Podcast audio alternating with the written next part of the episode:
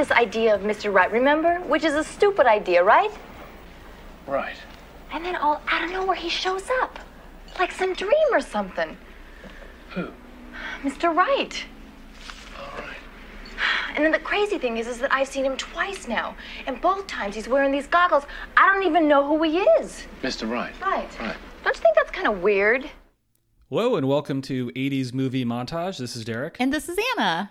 And yeah, that's uh I mean, how could she possibly know who it is? He has goggles on. it's a little weird.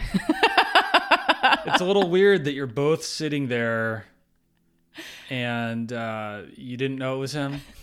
Didn't know. I mean, like we were saying with our guest Casey, it's the Clark Kent effect. Yeah, I mean, I guess it's better than than that because uh maybe the goggles obscure He's more covered up. Yeah. Yeah. In Grease 2. Grease the sequel. 2. Yeah. The sequel. Yeah. This one was so fun. And as we talk about with our guest and returning guest for that matter, Casey, Yes. this is the first time ever that we've actually like pre-watched the movie with our guest. Yeah, that was that was it was fun. It was amazing. It really was so fun. It, it let us see things in the movie that that Casey was able to point out Yes, to us. Casey in particular was able to point out things to us that we didn't know about. We'll certainly talk about some of that stuff later. Absolutely. We- yeah. And on a side note, do you know what this episode is? No. This is our now I should probably be a little bit better about this because I missed 50, but this is our 60th episode, Derek. Okay, that's awesome. Yeah. That's uh, I look. There are a lot of movies, sixty, and there's still a ton more. That's what I was thinking about. I was like, wow, we've done so many great movies, but there's still so many more to go. So We could literally do this for years. So let's dive into this one. All right, Grease 2, 1982. Mm-hmm. So earlier in the decade. And I'm trying to think here. Okay, so not too long ago, we did Little Shop of Horrors. That was the first film I think we've done where it was adapted from a musical. This is, so to speak, the second one. Uh, what was it adapted from a musical or? Yeah, I mean the original Grease was. yeah, yeah. And and that does come into play a little bit with Casey. I think it's kind of hard to I mean this is like a a oddball kind of movie because we're doing a sequel for a film that first premiered in the 70s. So technically speaking, we can't. It won't be the that, first but- time that we do that. Correct. Yeah. Yeah. We already have some more lined up. yeah. Uh, but yes, this is the original Grease was adapted from a musical, which was created by two gentlemen, and that's why I'm bringing them up because as far as like writer credits, hmm. they're credited Jim Jacobs and Warren Casey.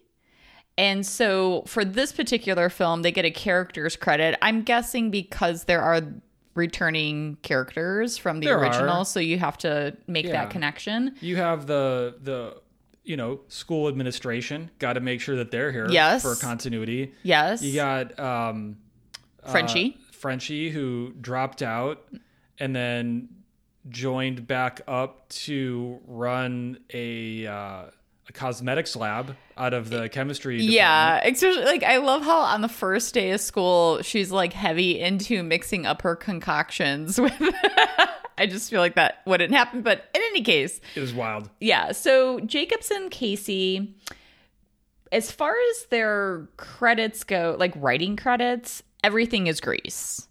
Okay. So we have Grease, we have, and I love these different variants of the same property essentially. We have a TV, then three TV movies. We have first musical Grease, mm-hmm. exclamation point. Then we have Grease Live, exclamation point. And then we have Grease, colon, the musical. Not to be confused with musical Grease or Grease based on the original musical. Yes. Got it. We have all of these, all these different iterations. But like I mentioned, they're music guys. And so most of the credits they have through IMDb specifically are soundtrack. So for Jacobs, we have 93 of them. Okay. Not going to go through them. Oh. But and then for Warren Casey we have 94. So he beats out his partner by like one extra credit. I did not go through to figure out which one of them. you think they're he keeping had- score and they just like I doubt it. had to get that I mean, one extra? I feel like you have close to 100 credits in IMDb and like it, you know, they're pretty solid collaborators. So, in any case. All right, so those are two of our three writers that are credited. The final is Ken Finkleman. So he has the written by, and he's more. I don't want to say like legit screenwriter. He just is more so in that world than the other two. And among some of his other credits, we have Airplane 2, the sequel. So another sequel. there there's been a lot of Airplane 2 discussion uh, related Mm-hmm. to this Grease 2. And I think Airplane 2 it's it's okay. It's all right. Okay. It's still fun. It's still it's you know, you're watching an airplane movie. Resounding endorsement. Yeah, William Shatner landing on the moon. It's it's uh if if uh, Grease 2 is is someone's guilty pleasure, I I accept that because I think Airplane 2 is one of mine. Okay. Fewer musical Fair- numbers. Fair enough. He also has a credit for Head Office, uh, another Madonna movie. We just did Desperately Seeking Susan. He has a credit for Who's That Girl. Okay. And then as far as TV goes, he was he's been the creator on several TV series. So he was the creator and wrote for The Newsroom, creator and wrote on Good Dog, and creator and wrote on Good God with God. so that's Ken Finkleman. Okay. Moving on to direction. Uh, we have another female director. Cool. Two in a row. So here we have Patricia Birch. This is actually her feature film directorial debut. And it we talk well, I don't know if we talked about this with Casey when we were actually with Casey or when we did our segment with him, but it makes sense why she was the director for this film. I mean, there's so many really elaborate musical numbers. I would say I would argue that this movie is nothing if not a series of overly elaborate music portions. Which makes sense because she really has made her mark in the industry as a choreographer. that does make sense because I I feel like the choreography in Grease 2 in some ways surpassed the original. I agree. I mean, it's interesting too because in the original Grease, I feel like the musical numbers really spotlight the the actual characters that we're following in the film. Like Yeah. everybody else is like much more so in the background. Whereas I feel with this film, it was more of a group kind of effort where now these characters that we're following, yes, they are part of these numbers, but all the extras are more front and center than I think they were in the original. Yeah, I mean there's there's always that spotlight on the stars, but I think you're right where like a lot of the other characters like background characters get a little bit more of an opportunity to shine during mm-hmm. the dance numbers, which again there are several of. Mm-hmm. So, as far as Birch's credits go, now specifically director like directing credits, not a lot. Uh, mostly music videos, and of those music videos, Cyndi Lauper music videos. Okay. so she's the director on Money Changes Everything as well as True Colors. Now, just because she had so few directing credits, I did kind of step out of her that world and to list a couple choreography credits. That's fair. So, as far as those go, we have a little night music. She was the choreographer on the original Grease. So, she already had a connection Okay. to the franchise. She was the choreographer on Sgt. Pepper's Lonely Hearts Club Band. The Beatles. Such a mouthful. Uh, so, she pulled double duty on this movie because she was the director and then obviously she was the choreographer. That makes on it. sense. So, Yeah. so she did both. She also has done choreography on Saturday Night Live, which I thought was interesting. Yeah, that's that's uh is there a lot of dancing on Saturday Night Live? I don't know. I mean, I guess some of the numbers veer into that at times. Like, I'm kind of thinking of ones like old school with like Steve Martin, but I can't say with certainty that that was like the time. I don't have a timestamp on Hold when on she was second. working. Did she uh, do the choreography for the Blues Brothers? I think I would have had that down had that been the case. I don't think that that's actually. I do think maybe they just made it up as they went along. She did choreography on several more movies Big, Sleeping with the Enemy, which does not at all seem to be a film that would. it's been a very long time since I've watched that movie, so I don't remember. Sleeping with the Enemy. yeah. I think that is historically known for its choreography. So. Billy Bathgate, North, The First Wives Club, the remake, the 2004 remake of The Stepford Wives, and then more recently the TV series Boardwalk Empire. okay. Okay, so moving on to cinematography by the gentle- by a gentleman the name of Frank Stanley. So among his work, uh, a lot of TV movies. So I think that's maybe where his bread and butter was. But he did work on several different films. Did you ever read the book in school, Separate Peace? No. Oh man, it is. No, it sounds hilarious. What it's about. it's a it's a real heavy movie uh, or book, and so they adapted it into a film, and he was a uh, cinematographer on that. okay. So he has a credit for that. Uh, another book adaptation, Tom Sawyer. oh, He no, this has to be more your thing. Isn't uh, Clint Eastwood in Magnum Force? He is. It's one of the many Dirty Harry movies. It might be the second one or third one. So he's the DP on that. Okay, yeah, it's one of it's one of the uh, Dirty Harry films. Okay. As well as Car Wash. I love the title of this film. A hero ain't nothing but a sandwich. Wow. I mean, yeah, that's right. That checks out. I thought that was good. Uh, the movie 10. This one keeps coming through for some reason. He was the DP on The Fish That Saved Pittsburgh. I don't know I've- why you know, that look. movie keeps coming up as much as it does. I don't know why it comes up so often, but I think repeatedly I ask myself, are we happy with what this fish did? And so that, uh, yeah, it's a na- snapshot of Mr. Frank Stanley's work. Since you highlighted Magnum Force, I'll bring Sure. up two other Clint Eastwood movies that he was the DP on. Oh, did I? Thunderbolt and Lightfoot, Okay. which was not a neither of these are uh, Dirty Harry movies, but Thunderbolt and Lightfoot, which was an interesting one, and then the Eiger Sanction, where he is. I don't know if he's like a spy or an agent trying to catch someone while they're climbing a mountain.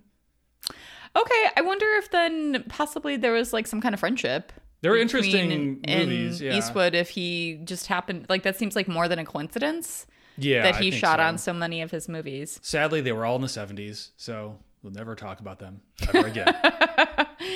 All right, music, which is funny because I mean, there's this is what this whole movie is about. Truly, Uh, it really is. it really is. like, hey, we're all gonna go out bowling. We're gonna Music. talk a little, but we're gonna mostly sing and dance. Yeah.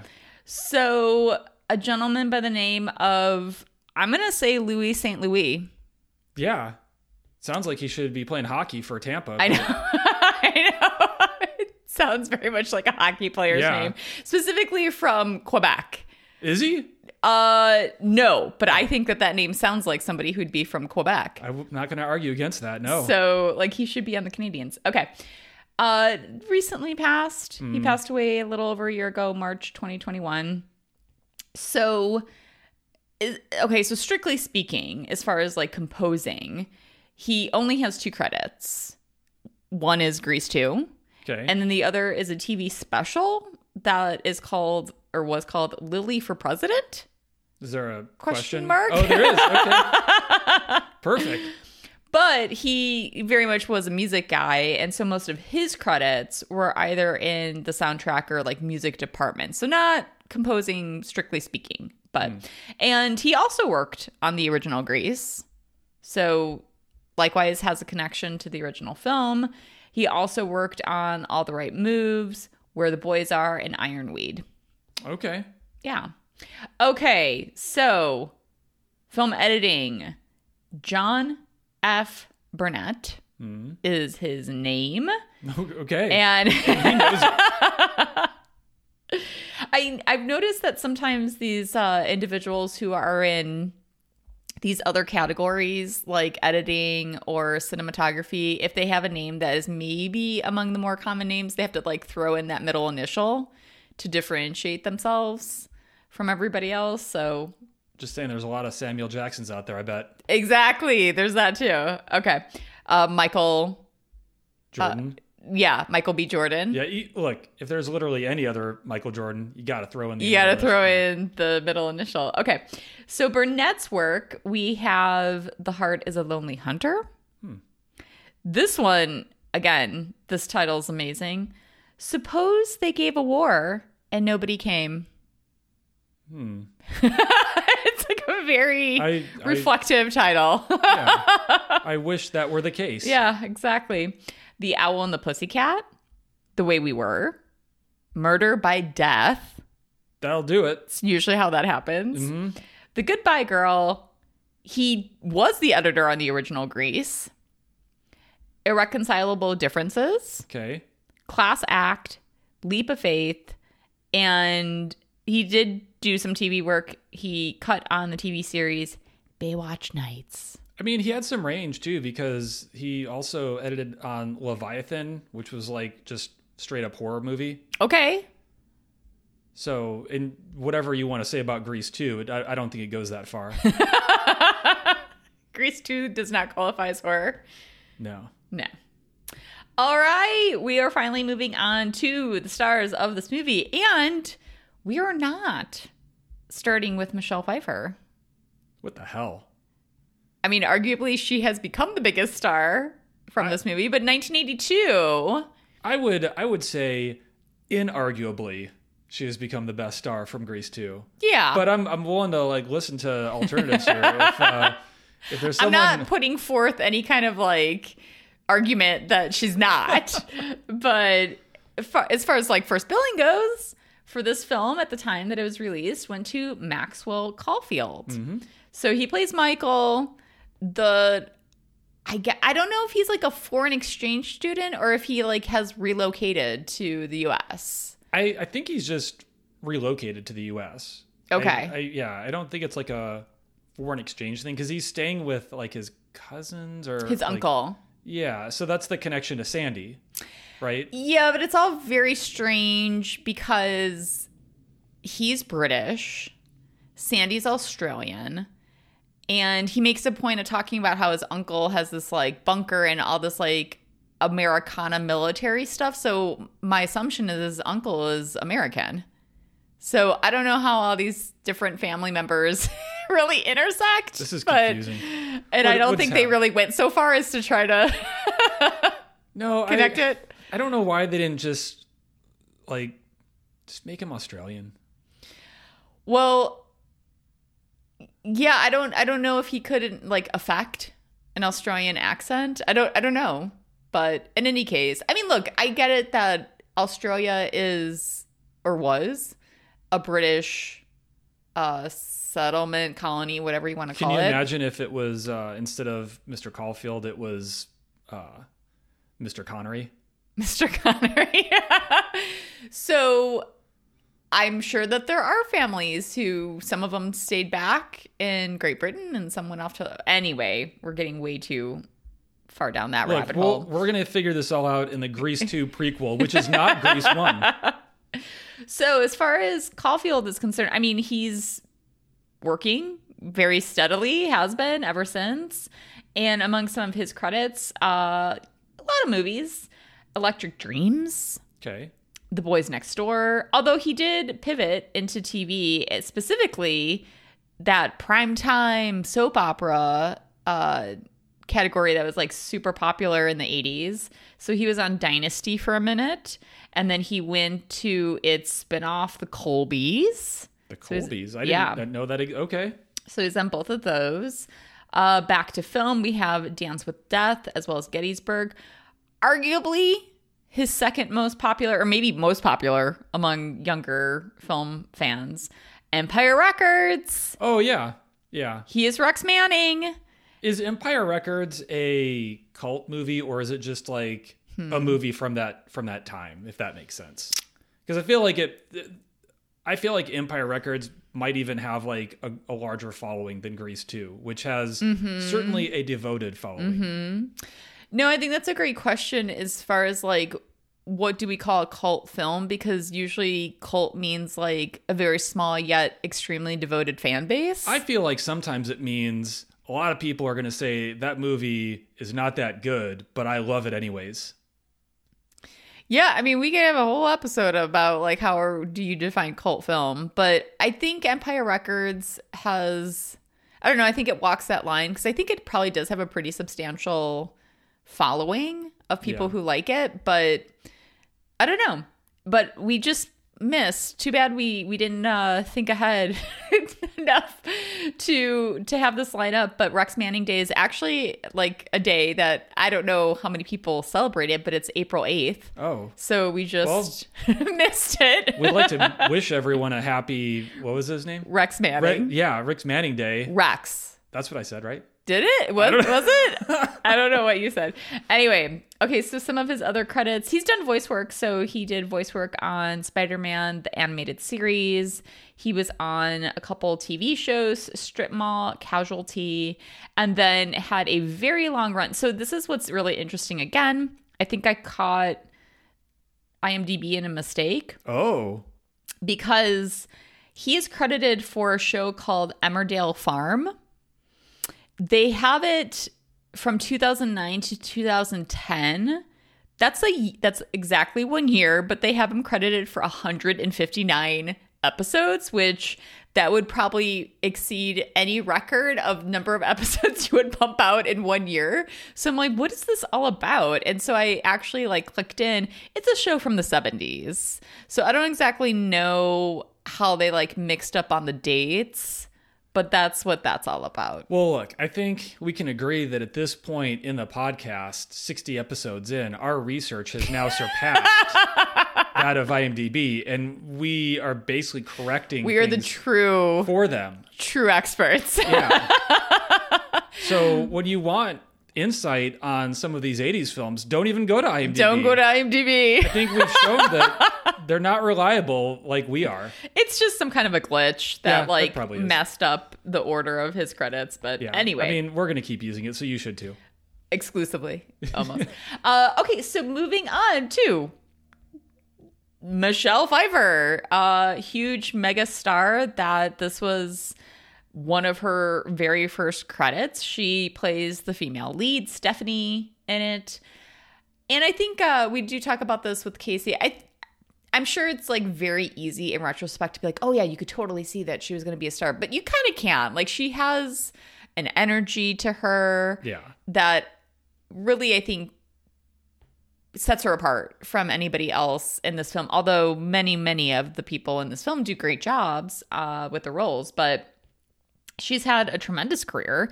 Although I think um, a selective one. I mean, she doesn't have as many credits as you would maybe assume for somebody that everybody knows who Michelle Pfeiffer is. Yeah. I mean, I haven't seen everything that she's in, but I recognize every title. Absolutely. Yeah. And she's still very busy up to this day. So her credits, very first credit, uh, was simply The Bombshell in a TV series called Delta House. Oh, okay. Yeah. Preceding this film, but we could actually do it Hollywood Knights, the Hollywood Knights, I should say. She was on a TV series called Bad Cats. Bad is an acronym. I don't know what it stands for. Okay. So very quickly after Grease 2, she's like boom, boom, boom, boom, boom with the movies. I mean, you couldn't get two films that are further apart from each other than Grease 2 and Scarface, but there you have it. I think there's some musical numbers in Scarface. So she's in Scarface. I know you desperately want to do this movie at some point, Ladyhawke. that movie's it, it's just fantastic. It's so good. So she's in that. The Witches of Eastwick, Married to the Mob, Tequila Sunrise, and then she starts getting her Oscar nominations. She hasn't won yet, but she has several nominations. The first of which was Best Supporting Actress in Dangerous Liaisons. Then, in quick succession, she gets a Best Actress nomination for The Fabulous Baker Boys. She's in probably arguably my favorite film of hers, Batman Returns. Okay. I just adore her in that movie. She gets another Oscar nomination for Best Actress for Love Field, which I don't know that movie, but uh, moving on, she's in The Age of Innocence, which I'm trying to think like I I feel like I might have a hard time parsing out the differences between Dangerous Liaisons and The Age of Innocence. They're all like these like They- period yeah, pieces, but yeah. uh, she's in Wolf, Dangerous Minds. I know that was a big pivot for her as far as like, but I think it worked out. I think she that was Coolio successful. video with that. Yeah, Yeah. yeah. She's in One Fine Day, The Story of Us, What Lies Beneath, White Oleander. She also was in a remake, the 2007 Hairspray. She's in Mother! Exclamation point. Murder on the Orient Express. Uh, she also has entered into the Marvel Cinematic Universe and is in Ant Man and the Wasp. She was the original Wasp. Got it. Yeah. Okay. Is she the wife? Yes. Okay. Gotcha. And I, you know, you brought up the uh, the Oscar noms and not yet winning one, and I just hope that if that does happen in the near future, that there's no uh, slapping of faces involved at the ceremony.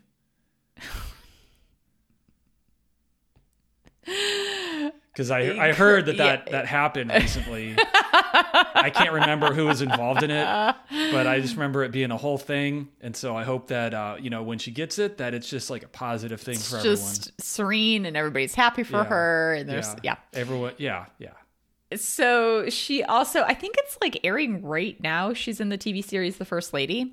Oh, And yeah, and so I think she's making appearances in like future Marvel movies as well, related specifically to Ant Man that makes and sense. the Wasp. I think I saw that on her credits. So, Michelle Pfeiffer. Okay, moving on to Lorna Luft. Now, I think one thing that is a little bit more challenging in Grease 2 versus the original film is knowing who all of these other supporting characters are because I don't think that they like they're memorable in terms of like they all look very different from each other, but I don't think you ever like truly like, oh yeah, that's Paulette versus that share like you know what I'm saying? Uh, yeah, there there's like a little bit of exposition Mm-hmm. towards the beginning where they kind of explain who certain people are, but like they you know who. Frenchie is versus who uh Riz is versus you know like you Yeah. know everybody else from the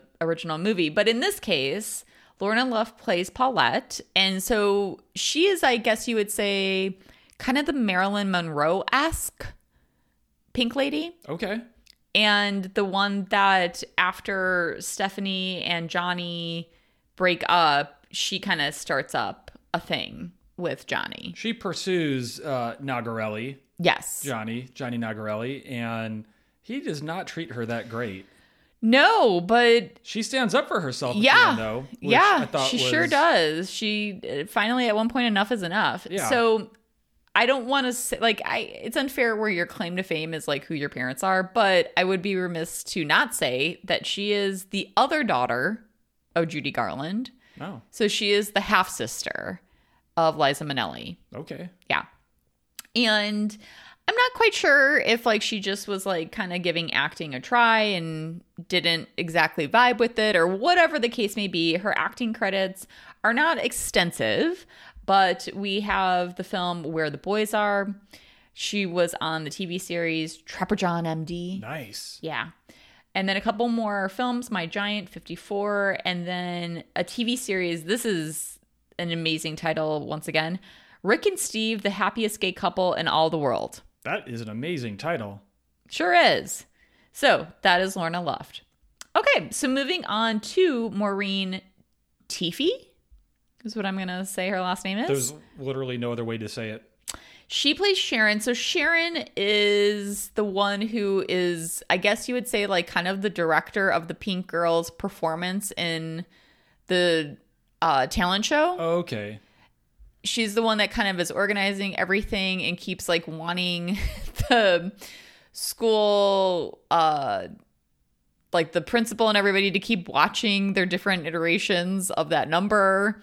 She's also the one that her boyfriend takes her into one of those like bomber bunkers and unsuccessfully tries to seduce her. So that's the best I can do with trying to explain to you, everybody out there, who Sharon is. I think uh, I think She that's is- a great description, not only of her but of that incredibly awkward bomb shelter situation. Yes.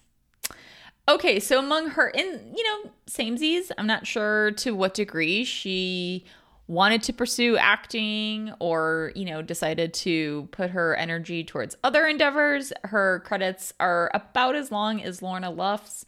We have Fyre, F Y Oh. R E, not like, Like a- Fyre Festival, Oh, but just got- a film you, called you knew Fyre. Where I was going with that, didn't you? Yeah. Um, she's in a couple other high profile films. I mean, one is a little bit more notorious, 1941. Didn't Oh yeah. do super well. No, it did not. She, you know what? My guess is if somebody knows her from a film other than Grease 2, it's probably Fame. Yeah, there's a little bit of dancing in that too. Yeah, yeah, there is. She's in Supergirl, Men Seeking Women. She was on the TV series Perversions of Science, and then a short called, which I think this is very interesting, Hollywood Girl, the Peg. Uh, I always trip on her name, Entwistle story. Sounds right. She was also in one episode of the Max Headroom TV series. Oh, well, do you know who Peg is? Do you know why I brought that up? No. She's the actress that presumably ended her life by jumping off of the Hollywood sign. Oh. Hollywood Girl. Mm-hmm. The Peg Entwistle story. That makes sense now. And Okay. she also, like, a version of that character. I think there were great liberties taken with her character, but in that uh, Ryan Murphy Hollywood uh, series from, I think, what, a year ago? I did not ago? know who that was, but I do know who Max Headroom is. That's why I brought that up.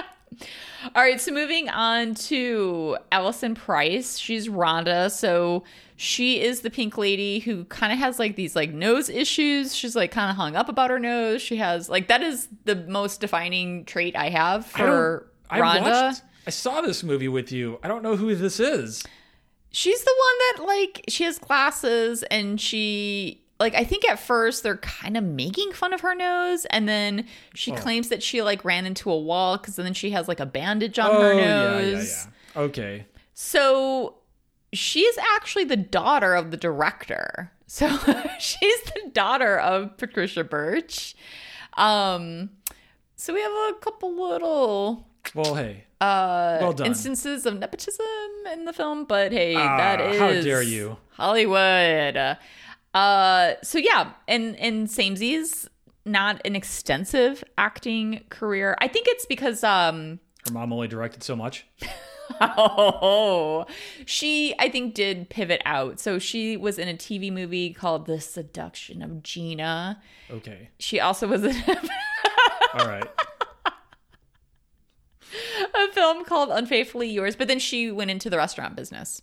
That's awesome. So she just was like, nope, acting's not for me. So, okay. Now, But, what's. look? It'd still be fun to be in that, and so like I won't. I won't ever hold it against anyone if they have that opportunity. Yeah, it's fine. I'm not I'm not Yeah. trying to go hard on her, but now of all the pink ladies outside of Michelle Pfeiffer, technically she wasn't a pink lady, she was like a junior pink lady. She was Paulette's little sister. Like Sidecar Bob.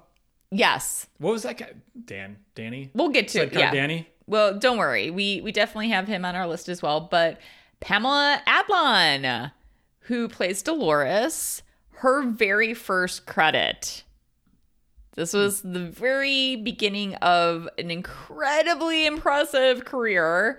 She currently has 219 credits. Quite a few. She's possibly like if we were gonna go back and talk about like who like the the level of success after being in Grease 2, just the volume of stuff and like probably depending on like what age range you might be in, she might be way more familiar. yeah, I would say Like that's a she's good. and she's like amazingly talented. Oh, absolutely. Super, super, super talented. Very, very busy from the breadth of her work. Uh, so I really had to kind of pare down what we had here. She, in her like younger career, was for a time on the TV series The Facts of Life. We have, I don't know ex- extensively, but she is in Say Anything, and that was a season Okay. two film that we covered. So you can head on back to that episode if you like. She was in The Adventures of Ford Fairlane the film Bed of Roses. She was in the film Sergeant Bilko. Okay. Okay, so now we get into what has certainly been her bread and butter is voice work. This woman has done a lot of voice work. Oh yeah. Um, so among some of them, I have the TV series Quack Pack. She played Dewey Duck. The TV series Jungle Cubs. She was Baloo. She was a voice on Big Guy and Rusty the Boy Robot. She was Rusty. She voiced on a film or a TV series, pardon me, Recess. She's Spinelli Okay. probably the most well-known role that she has done as far as her voice work is she is Bobby Hill Yeah. Yeah. in King of the Hill. So 258 episodes. It's amazing. I think people, I I don't know, like with The Simpsons, I think maybe people are used to like who, like how you kind of like get in your mind who's doing the voice work and it always, it's always like kind of like surprising. So I don't know how many people knew that she was the voice of Bobby. I didn't until like we went through this movie. Okay. Yeah, I mean I had no idea. That's amazing. it it is. Uh among some of her like on-camera work, a lot a lot more television. She was on Californication, she's been on This Is Us.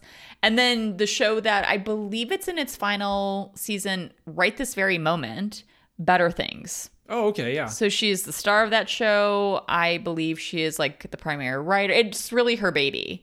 Um, she's star writer producer on that show. She was uh, in that show called Louie. Yes, he has been, and I believe that there is like a friendship between the two. Yeah. Um, yes, and just that is just a small, small fraction of the amount of work that she's done. So One sixteenth. yeah, so much more television, so much more voice work. She's amazing. Okay. All right. So we're moving on to the first of the T Birds. We have Johnny Nogerelli. Am I saying that right? Okay, That's great. it. Yeah. So Adrian Zmed, this is crazy. So it's not that he was like at the very, very beginning of his career in totality, but this is his first film credit. Okay. So, but I I mean, I love him in this movie. I think he's amazing. He is certainly not Danny No. from the original Grease. He very much gives his own spin to this role and being head of the T-Birds and you know, we talk about this with Casey. I think he doesn't get enough credit for the range that he has in this movie. I mean, cuz he has some really hilarious like physical comedy moments. Yeah. And to your point earlier about Paulette, he has like as a character these like insightful epiphany moments about his behavior. So it's he's a really interesting character in this movie. He he is, and it's not an easy act to follow when you're like, oh, okay, I'm gonna be in this sequel to a movie that had John Travolta dancing Yeah. a bunch. And I thought on, on that side of things, he did as well as you could expect anyone to do. Like he was great. I agree. You know, they they definitely like ramped up all the musical numbers, all the dance uh, dance numbers, and I thought like he had so much energy mm-hmm. in the movie, which you kind of needed because you don't have much else. You got the energy to like get you through this. That's it. Arguably, like, look, I love Michelle Pfeiffer in this movie. She is fun and does a great job and, you know, does to some degree carry, but like his energy is like everything in this movie. Yeah, because Like he um, commits so fully to this role. exactly. Yeah. So among some of his work, uh, I mean, I really loved him in this film. So I guess I'm a little sad that he hasn't done more, but he was on the TV series Good Time Girls. Uh, probably as far as like film work goes, other people would know him from Bachelor Party. Yeah, So yeah, Um, he's in that. If you're looking at TV work, you probably know him from TJ Hooker. So How he, could you not? so he was on that for a minute. Uh, a couple other films Eyewitness to Murder, Running from the Shadows. He plays himself in the TV movie Sharknado 4 The Fourth Awakens. so I love that he seems to be a guy who is up for just like a fun, silly whatever, playing himself in it. So Yeah, that's amazing. and then uh, some like additional TV performances. So that's about kind of uh, the the gist, I guess, of his career. But I mean, he played Jack Torrance in a TV series short outside the box. Interesting. Um, yeah, I mean Jack Torrance. You immediately think of The Shining. That's what it was. Yeah. It, it is connected to Yeah, it that. is. Oh, okay. Yeah. That's interesting. That would be a huge oversight if you just named a character Jack Torrance and didn't realize that that's kind of an infamous character name. Very much would be. And then he also did uh, some voice work. He was in a uh, Star Wars Jedi Jedi Starfighter game That's cool. where he voiced one of the characters. Yeah. All right. So moving on to Peter Frechette. DiMucci. Yeah, DiMucci. So a lot of these people were very early in their careers. This is his this is his very first credit. So very, very young. And as far as some of his work, I think um I mostly have films here for him. So we have Voyager from the Unknown. The Okay. Hills Have Eyes Part 2. He was in No Small Affair, The Kindred, The Unholy. Wow. Yeah, I think I- mean at least a couple of those are for sure horror movies, I think. 30 something. Sounds like a horror. he was on the TV series Dream Street. He also was in the First Wives Club. And then or I guess I should say I think First Wives Club that was like our cinematographer. In any case, and then I had to put this one in. Miracle at St. Anna. Oh, very nice. Yeah. Yeah. so that is Peter Frechette.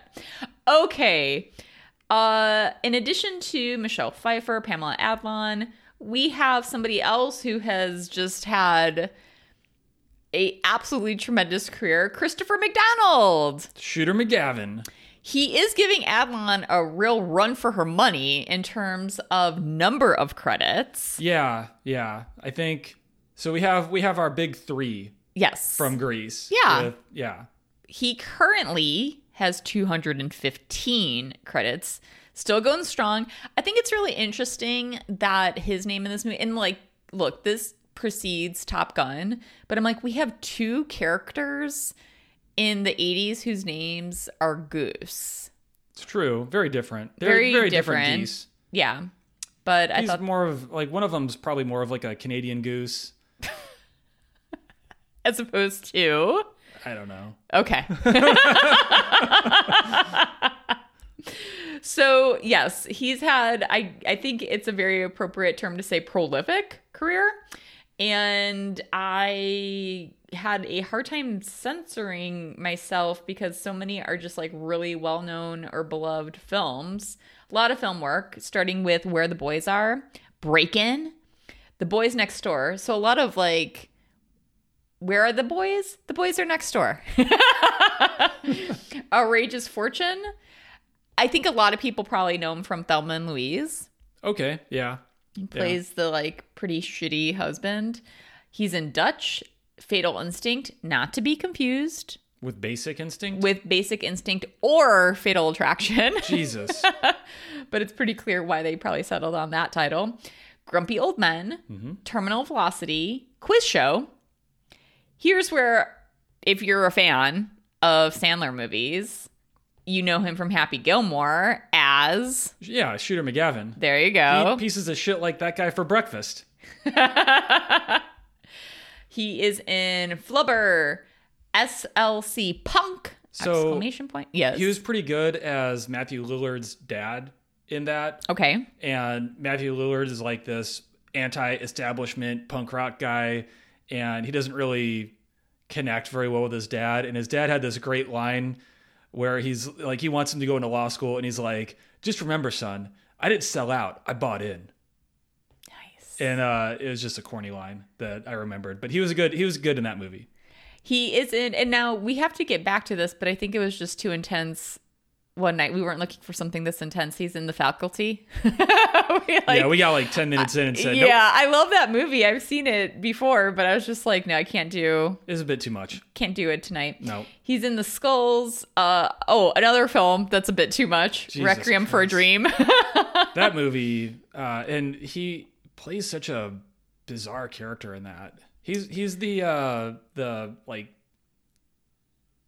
uh, infomercial, Yes. like yes. weight loss drug Yep. thing. Yeah, That's exactly who he is. So he's in that, The Perfect Storm. So he has he has done some TV for sure.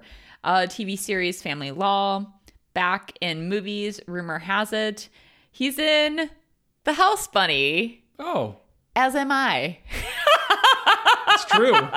Those opening credits. My my uh, Yeah. little no, you're not gonna see a you're not gonna see a credit for me. You're just gonna see me during opening, opening. yes Yeah, opening yeah, yeah. credits so um if anybody is is that curious like a high school yearbook image or uh grade school grade school? Okay, yeah so they like open on they give this like really quick uh background on anna faris's Mm-hmm. uh upbringing and so basically they do like a class picture where they start zeroing in on what i would say is the quote normal like a normal looking little girl uh huh. I'm the normal li- looking little girl. And then they pan over to her, and she's kind of this like little goofy looking girl. All right, well there you go. So You're normal. I'm I'm you were just a normal looking grade I was school. just a normal looking girl. so the house bunny, he's back on TV. The Good Wife, Ballers. I love this title, The Real Bros of Simi Valley. Wow, we're not that far from Simi Valley. I Weird. didn't- no- oh, am I not putting enough emphasis? I I think I say Wait, it more with an Simi? I than an E, See, I, I usually call it Simi, and I call it Simi, Simi. Simi Valley. But is it you? I think you. I, well, I got my call to action all set up now. He and then very very recently he's been on both Hacks and American Crime Story, and then I mean that again. As much as I like put down like close to 30 credits, he has so many more. Okay. 35, 40. Finally, Yeah. we have now you brought him up sidecar bob i think is what you called him I called him that during the movie because it was just so comical how he would just like everyone's hopping on their motorcycle and he just kind of like hops into this little sidecar and then at one point in the movie when they had to make like a tight turn he just like got knocked out of the sidecar so that he could like physically turn the bike around.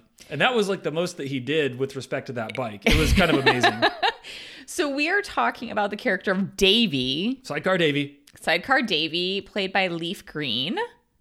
I love that name. I think that's a great name. This was his first credit which he is extremely young so if your last name is green why not have a kid and name him leaf yeah so not a ton of acting work. Again perhaps he's like yeah this just isn't for me. But among some of his credits we have the film joysticks. And then he did have a couple tv appearances. So he was in the facts of life as well as simon and simon. Nice. Now okay look. Those are the main players as far as characters from the film. But i did a quick just run down, like listed out the returning characters i'm not going to go through their uh like imdb credits because the film isn't really about any of these people they just are familiar faces from the original grease okay but we do have Didi Conn, so she's Frenchie. mm-hmm. We have Eve Arden. She's Miss McGee. was she in the first one too Yes. okay Your favorite, Sid Caesar. Yeah, I don't know why, but he is. He is in, in these movies. Yeah. He is Coach Calhoun. Mm-hmm. We have, I'm going to say Dody Goodman. So she's Blanche. She's Miss McGee's right hand woman. Mm. We have Eddie Deezen. So he comes back as Eugene. And he look, he got he got treated much better. Yes. He was able to be kind of like not so much of just the butt of jokes. Yep. In this one, so good, good for uh, good for Eddie, good for Eugene. And then finally, Dennis Stewart, who I don't know if like anybody would really ever recognize him through his name. His character name is Balmudo. He sings, he leads off the reproduction song, right? No, That's not he's- him? He's the leader of the opposing game. Oh, gang. that he's uh Dennis. He's the uh, crater face guy. yes, as they call him. yes. Okay. Which isn't a kind way to refer to up. somebody, but that probably is a term that more people be like, "Oh, that guy," than Balmudo. But yeah. okay, Well, my apologies to the uh, to the actual teacher who led that song, but there's that comical moment where it just zooms in like you're watching like an old western. yeah. It was really like unnecessarily intimidating. All right, Derek. hmm Film synopsis. Oh. Does, does it have does it have one? Does it need one? It has one. Does it need one? That's the We'll second. see. Okay. All right. A British student at a 1960s American high school must prove himself to the leader of a girls' gang whose members can only date greasers. All right. I got to be honest. I love that. I love that it, it frames it in terms of like this kid has to prove himself to the girls' gang.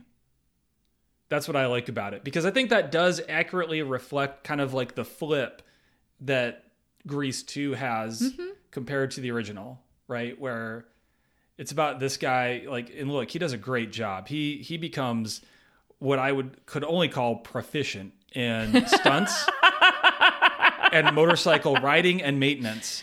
Pretty quickly. Very Pretty quickly. short order. Yeah.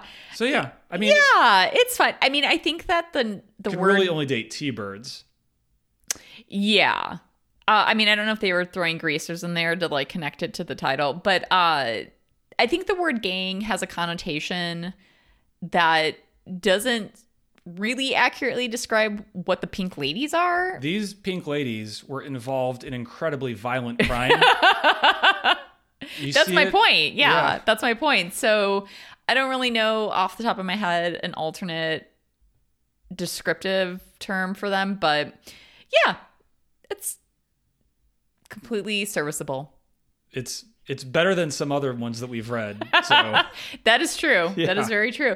So, on that note, let's get into it with Casey. let's do it.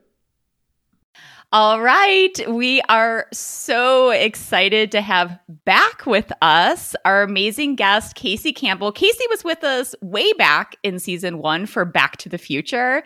So it's been a minute, but we are so thrilled to have him with us. Casey, first and foremost, he is just a cherished friend. We love him so very much, but also he is a tremendous actor.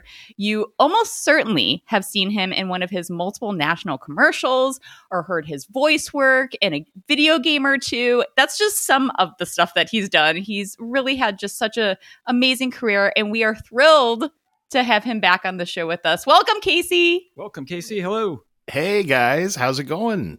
We're great. We're we're really I am- excited. I am delighted to be back. Actually, I it's I was I was just thinking the other day that um I know we had a chance to hang out in person the other night, but for the longest it had, it had been a long time since we hung out and actually seen Mhm. each other just due to life and the pandemic and everything going on. But it felt very weird because I've since been listening to you guys' podcast. A lot. I've been doing a lot of road trips in the last year, and like it's just such a wonderful go to road trip. So it's like I always feel like I have been staying in touch with you guys and talking about this, you know, wonderful list of movies that you've been covering and everything. And so I gotta admit, when we hung out the other night, I was like a little starstruck. I was like, oh my god, it's Anna and Oh, Derek from the 80s movie montage. Casey. There they are, live in person, and it's fantastic. Well, I'm I'm really glad that you because I was going to bring this up for the very first time on the podcast. We actually watched the movie with the guest, and I'm so. I mean, it was it was honestly just like so much fun. The I shared know. experience of watching Grease 2. I'm still It not over it. it has to be shared it's a it's a it's a it's a group event it has to be a group event because and let me let me throw out this disclaimer here really first because i know you'll probably get to this as a question at some point but this is i think this is less of a statement and more of maybe a confession but like grease 2 is definitely one of my like guilty pleasure movies. Like I it's it's something that I've I've I've I've grown up with this movie in a lot of weird ways like um and I can get into that later in the podcast but like this movie to me is like it's it's definitely a cult classic. I'm part of that cult and to share it with people who haven't seen it or who haven't seen it in a while. We're while. going to totally take such, that out of context. Oh my, Just yeah, exactly. I'm part of a cult. yeah, exactly. Don't I've indoctrinated both Anna and Derek. Your soundbite. at the, at the Grease Two Center down on Franklin. It's right across the street from Scientology. It's a little smaller. It's not as castle like, but still, we have fun. Um, but no, to share it with people, to like one people who haven't seen it or people haven't seen it in a while, it's such a great experience because it's just it's such a delightfully bonkers movie. One of those like so is. bad it's good. Um, it's got elements in it that are quite entertaining and are quite fun, and at some points even funny. Um, but overall, Yeah. it's one of those movies where you're just like y- you do wonder, like, oh my god, like what what was going on behind the scenes? Who who signed off on this? I, I wondered like, that literally during the entire experience. It, it, it exposed me to things that I was not necessarily prepared for. Yeah, Well- and it's it's that weird thing with sequels too, where it's like it it's it's coming off of this juggernaut of a film of the first Grease, which was this worldwide phenomenon, and you know it was the '80s, so like I think in today's world, like there's such. I think there's probably a little more care given to sequels. Like they at least want to at least repeat what they did for the first one, or they do something even bigger for the second one.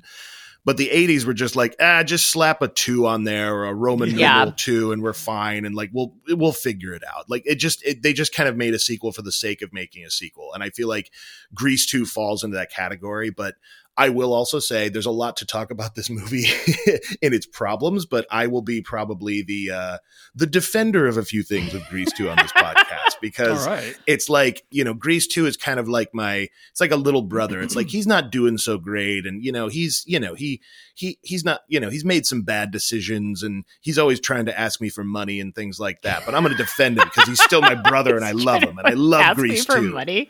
well, okay, so I'm glad that you actually phrased it that way because, you know, usually we do start with like asking about first experiences with a particular film.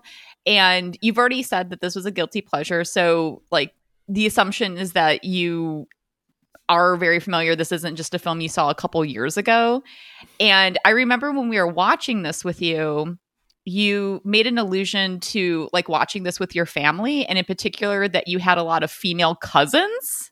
Yeah let me yeah with my cut like i didn't watch this with like my mom and dad like we didn't gather Okay. around this like some kind of like you know evergreen movie that we would just turn on um, no, I grew up with. Um, I grew up. Uh, most of my summers were spent at my grandmother's house. My parents um, were always going on like different trips over the summer, or business trips through my dad's work, and so because no parent should ever have to drag along, you know, kids to Barcelona or Paris or something like that.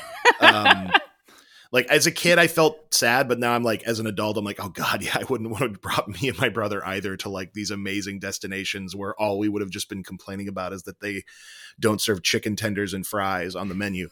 um, but most summers we would spend it at my grandma's house, and my uh, my grandma lived very close to a lot of my cousins who were all predominantly girls, and they were about all of them were about two to three, maybe four years older than me. So they were all very much into the movies like Dirty Dancing or Can't Buy Me Love or the entire John Hughes canon.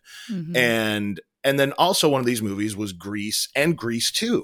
And so, you know, back in the day when you would go to there obviously there was no streaming services or anything like that. Like your chances of watching a movie or seeing a movie were based on if it happened to be playing on TV Mhm. or you would go to the video store and walk down the aisles and see what they had. And of course, you know, everyone had seen Grease. I think Grease is kind of like one of those movies like like Grease to me doesn't feel like, you know, a cult movie or uh, you know, a, a musical or something like it, it. Grease is like Jaws. It's it's like a cultural phenomenon. Everyone has either an experience with Grease or everyone has seen Grease or likes it for a variety of reasons. Like if they don't like the movie, they at least like some of the songs or they they were in the play in high school. So like everyone kind of has a connection to that. but when you go to the video store back in 1988, 89, 90, whenever it was, and you see next to it that there is a Grease 2, you're like, oh, awesome. I'm going to watch this movie. Not knowing that, like, it really, you know, has, aside from a few characters who show up, like, basically, Grease 2 is like, hey, remember all the characters you don't give a shit about? They came back for the sequel. But everyone you really want to see did not sign on for this uh, piece of uh, cinematic mastery. Um, But what's interesting is that, like, to your point, you know, if you're walking down the aisle in a video store, probably at the time that you're doing that, Michelle Pfeiffer did very quickly get fame. And so it's like you might have been like, wait, she's in what? And it was so early in her career, but you're like, oh, well, it has Michelle Pfeiffer in it. You know, like it must be decent. So, and I'm not saying it's not decent. I'm just saying that I think What that are that? I'm just saying that that's I think an interesting draw of the film for people who may not be otherwise familiar with it to have this like now huge star in it. I had no, No, idea it- that she was in it, and I had never seen it. But when I heard that she was in it, I thought, hmm, Exactly. Exactly. Yeah, it's it's like a it's a little bit it's like a, a little bit of like a, a security blanket before you jump into Mhm. the movie. You're like, oh, okay, someone who I know and someone who whose work body of work I really respect and really like and and love in a lot of cases is in this. So Mhm. at the very least, you're like, okay, I'm seeing an early version of this person or I'm seeing a person kind of become who they are. And and Michelle, you're right. Michelle Pfeiffer is because she's one of the two leads in the movie is per, you know, uh, featured predominantly on all the marketing and the boxes and things like that. So when you look at grease 2, like you're like, "Oh, okay, Michelle Pfeiffer's in it. It can't be that bad." Um yes, it can, but Michelle Pfeiffer is still delightful in it. all of these things can be true. I mean, I so the first thing I did was I looked to make sure that Sid Caesar was in it, and then I noticed that Pfeiffer was Yeah. also in That's it. That's who you were looking That's- for first. Yeah. That's just what Derek always does though. He Yeah. always looks to see if Sid Caesar's in it. Big Sid he's Caesar eventually fan. disappointed and then is like all right i'll watch it even though sid caesar's not in it fine What's this movie called? The Godfather. He's not in it. Fine. First blood. Oh he's in it. Oh wait no that's richard crenna. Damn it. Um well, I will say that like I I know exactly what you're talking about in terms of just having these like really joyful memories of certain movie going experiences. Given that now we're a couple decades removed, like why why has this movie stuck with you? Is it because there's still that like nostalgic draw of how you first became acquainted with it? Or like what what is it that you find I mean that's such a broad question, but what has kept it one of your favorites? How many decades removed are we? A couple. um yeah 'cause I, th- I think this i think this movie came out in 82 Yeah, Mhm. I did. and and one of the reasons like it actually did okay but the reason it didn't do great is it because it was released the same weekend as et Oh. oh. So it just got annihilated by Yeah. that because everyone, I mean, rightfully so, went to go see E.T. Because I think had this movie come out at a different time or came at a time where, you know, nothing big was coming out. Um, and I guess clearly this was a time where studios didn't look to see what was on the horizon. I, guess mean, so, Spielberg, yeah. it- this wasn't like Jaws where Spielberg was just, that kind of came out of nowhere. Like Spielberg had been pretty established by this point with Raiders of the Lost Ark Mhm. and and Jaws and Close Encounters. That was like, yeah, maybe don't go up against the Steven Spielberg Alien movie because it's probably going to do better than this little motorcycle romp you have with Grease 2. But um, as far as why I'm still like you know still come back to this movie it's, it's i think it's 100% nostalgia. I think it's 100% nostalgia. Um it's it's also one of those movies like it, it is a cult movie. Like a lot of times people you know when they look to a cult movie you've got to you know it, it, sometimes it feels like you have to have complete and utter reverence for that movie but Sure. most of the time it's like no a lot of people watch cult movies because they are they're kind of bad like that's why rocky horror picture show became Yes. such a phenomenon is because people went to go see this kind of bad movie like it at the end of the day like that movie's not great the songs are fun and like it's campy and like there's a lot going on that makes it fun to watch with a group but why that movie became popular is because people were into in this experience together watching this movie um the same happens with you know Tommy Wiseau's The Room. Like when people watch that together, they love watching it and making fun of it. And it's this group experience. And when the three of us watched it, like I had such a blast watching that movie because you know, they're, they're just watching you guys' reactions to it and like knowing the things you were going to react to and the things that you didn't react to that I like would then probably pause and point out to you. Oh, yeah. Um, Oh Yeah. yes. Oh I yes. remember- yeah. I We're which we'll we'll get to that at one point. I, I don't even know. There's probably some Grease 2 fans listening to this thing and don't even know about that fact. I don't even know how the hell I found that out, but we'll get to that later. But it's it's just that it's that group experience. It's that thing of like it's you know it's it's kind of and a lot of there's a lot of sequels though to movies, bad sequels to movies. I think of like we were talking about this the other night, like Mannequin 2 Mhm. or Oh. and you know Grease 2 or um uh, sorry Caddyshack 2 Mhm. Yeah, that's Um, real bad. you know that like there's rarely like a, a sequel to a musical that's bad maybe i get maybe staying alive is kind of like that although Hmm, okay. saturday night fever is not really a musical like i don't know if you've rewatched that movie or not but like that movie's like a scorsese film it's really gritty and dark Yeah. and like it's not the like There's like some really tough delightful- moments in that movie. yeah, there's. I think people lump that movie in with Grease, and I'm like, Grease is like a carnival, like it's very poppy and disco. But Yeah. Saturday Night Fever is like, oh, there's a gang rape, there's a suicide, Mhm. there's blatant racism, and then occasionally some fun Bee Gees disco dancing. Holy but shit! there's I've like- never but seen there's- it, but oh, You've you've, never seen never Saturday Night seen- Fever? no. okay. Holy cow. Well, Yeah, it's- don't expect Unfortunately, not an '80s movie, but But Staying Alive is so. If you want to watch the sequel Alive to it, directed by Sylvester Stallone, nonetheless, it's uh, it's Well- um, but, but yeah, there's you know, but there's there's rarely a sequel to a movie that's like as much of a cult um status film yeah. as opposed to just the, the movie itself because usually the first one comes out and it's like it's it's it's it's awful or it's terrible and it becomes a cult hit and like why would they make a sequel to it the only other one i can think of that's maybe a sequel that's kind of a cult movie would maybe be um like troll 2 or something like that Oh, you know just like where yeah. people love that because it's so bad and it's so Yeah. terrible and i thought about mentioning evil dead 2 but that's not a cult movie that's just a Mm. piece of cinematic uh mastery right there so i won't even bring that up I Well- respect it for its placement before Army of Darkness. This is well, I just want to say really quickly, it is a little bit of an oddity that we're doing this movie because it is a sequel and it's a sequel to a film that technically we cannot cover because the original Grease is a 70s movie. We can Yeah. basically do whatever we want. but I mean, sure, sure. No nobody's putting a gun to our head saying we can't do it. But I think to a couple of Casey's points, I completely agree with you that the original film was such a kind of worldwide phenomenon that we're kind of working off the assumption that most people have knowledge of the original Grease uh, with John Travolta, Olivia Newton-John, and Sid and- Caesar. it says Caesar. So of course so I I don't feel per se like needing to go through a rundown because the two stories are pretty separate except for them both taking place at Rydell High School.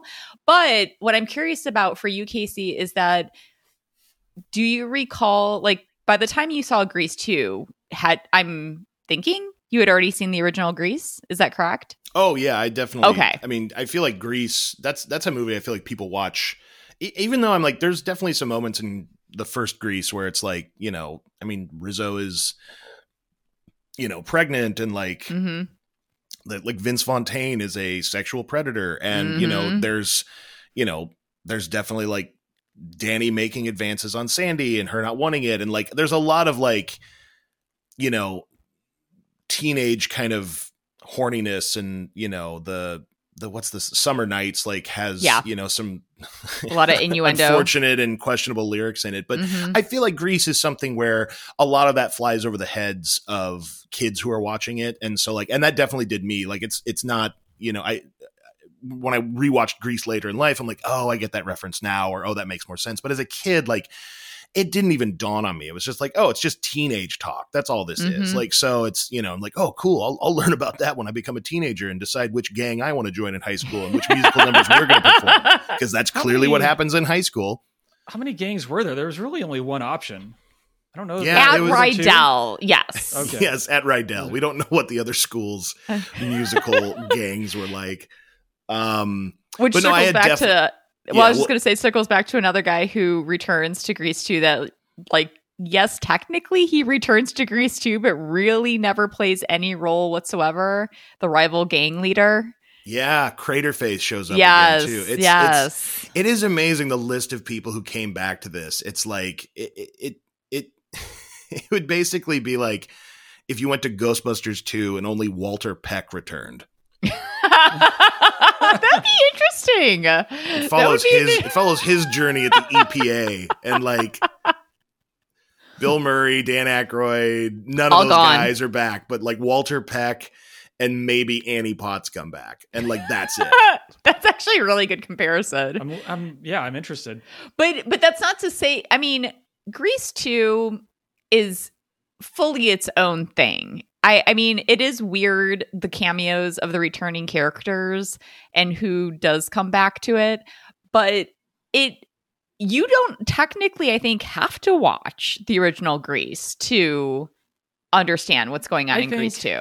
I would say No, that you, you- would need to watch the first Grease to understand that, that there was this thing that they're making another thing of. Because independently of Grease, if I just saw Grease 2 for the first time, I would have even less of an idea of what was happening. But Okay. I That's a kinda fair point. And like there is kind of like some, you know, you know that like you don't have to really explain. I mean, not like that there's some, you know, grand sweeping mythology like Game of Thrones in this, but like it does help to know that it's like, okay, there's the T-Birds and the Pink Lady. Sure.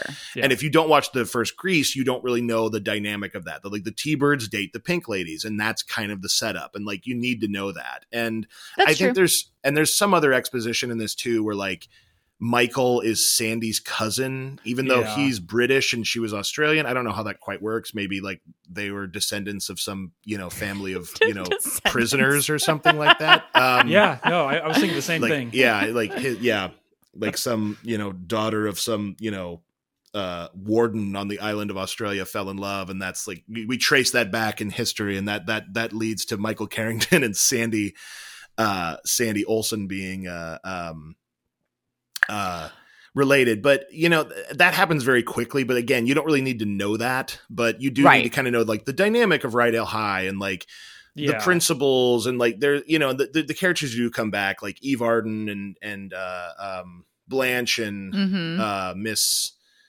oh, i can't for, remember her name i should have this written down but like the two the two principals in the school which like Right. who, they're delightful i mean every scene with them is just like it's just like comedy gold because they're just they're funny and really enjoyable to watch but you do get the setup of like you know there's a kind of there's a hierarchy at this school and it's like the t-birds are king the pink ladies are the queens and like everyone else is just like beneath them whether they're a jock whether they're a nerd like these are the like the top kids in the school. But it's it is weird in greece too though. Like i feel like they the t-birds and the pink ladies had more power in the first grease in this Yes. one everyone just kind of like puts up with them they're like oh yeah do your Yeah. thing whatever like nobody takes them seriously at all They're, like they're uh, they're a little diminished. Yeah. in this one. Exactly, exactly. But I don't think you have to watch the first Grease.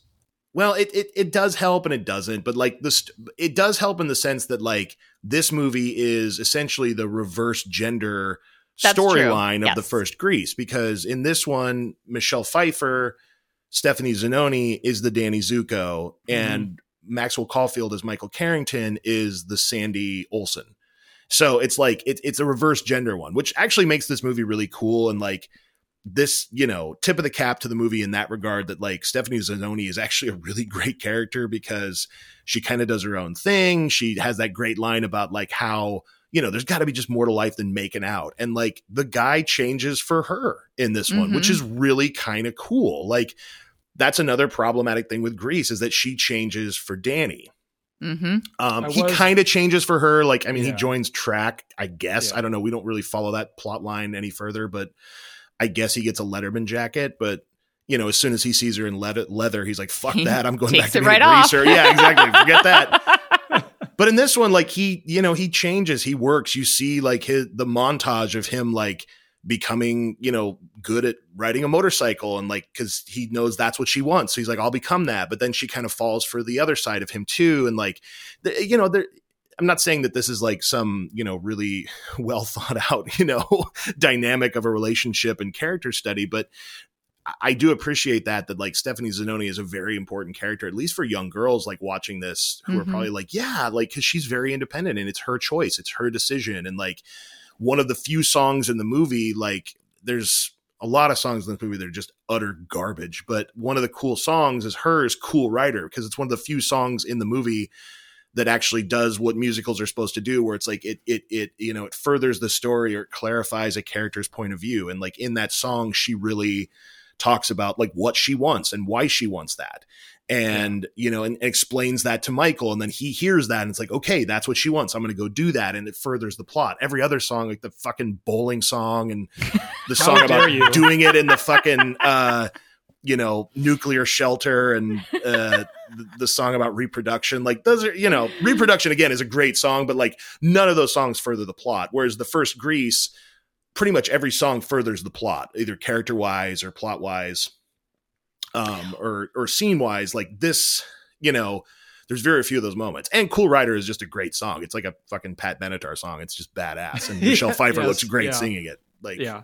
yeah I totally agree with you. I think that far and away, Stephanie is the most developed character.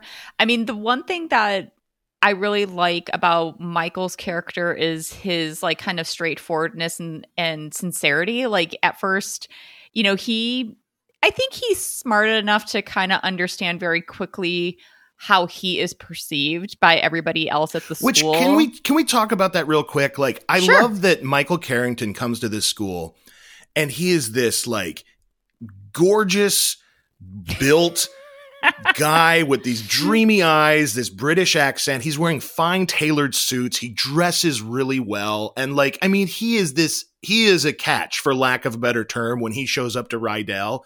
Mm. And every person at this school is just like, nerd, yeah. Poindexter, whatever, sit back down, go back to your book learning, nerd. We're gonna be riding motorcycles. And I'm like, are you fucking kidding me? Look at the T-birds. They all just look like goblins compared to this Brit- yeah. this British dreamboat who has showed up. Like, how is every woman at Rydell not constantly after this guy? That's the only thing I don't quite get.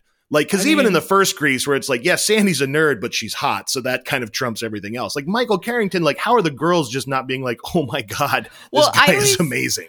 I always felt that way about um, Lorenzo Lamas in the original Grease. Like Right? he has Lorenzo that same, Lamas, is yeah, that the guy from Renegade?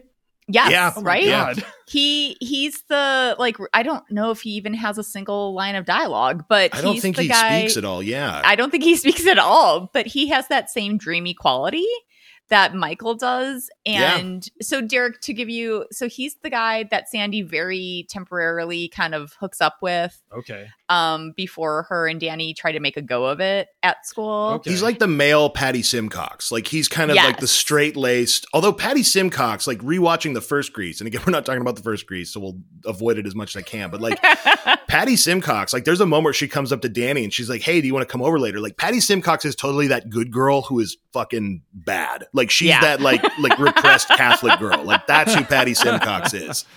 And like she, there's a good chance that like her and Danny have hooked up. But like Lorenzo Lamas sure. is like he is that straight laced guy. Like he's just he's the jock. He's on the football team, and Sandy's a cheerleader. And like he's yeah, he's he's a good looking guy. He doesn't seem like they all just give him a bunch of shit, and like there's no Yeah, point I in the movie where it's like he seems other than just a normal decent Yeah. guy. Like and I everyone never else is like understood. yeah. Like why why are you coming down on this guy? He's like he's super cute. He seems to be motivated. He's on track. He like like anyway. He's not So, yes, cool, Anna. He's not cool. not he doesn't have a leather jacket and smoke and uh, challenge other gangs to races in the aqueducts of LA. So that's why. exactly. I That's think, why. Uh, I think they were all just threatened by Michael.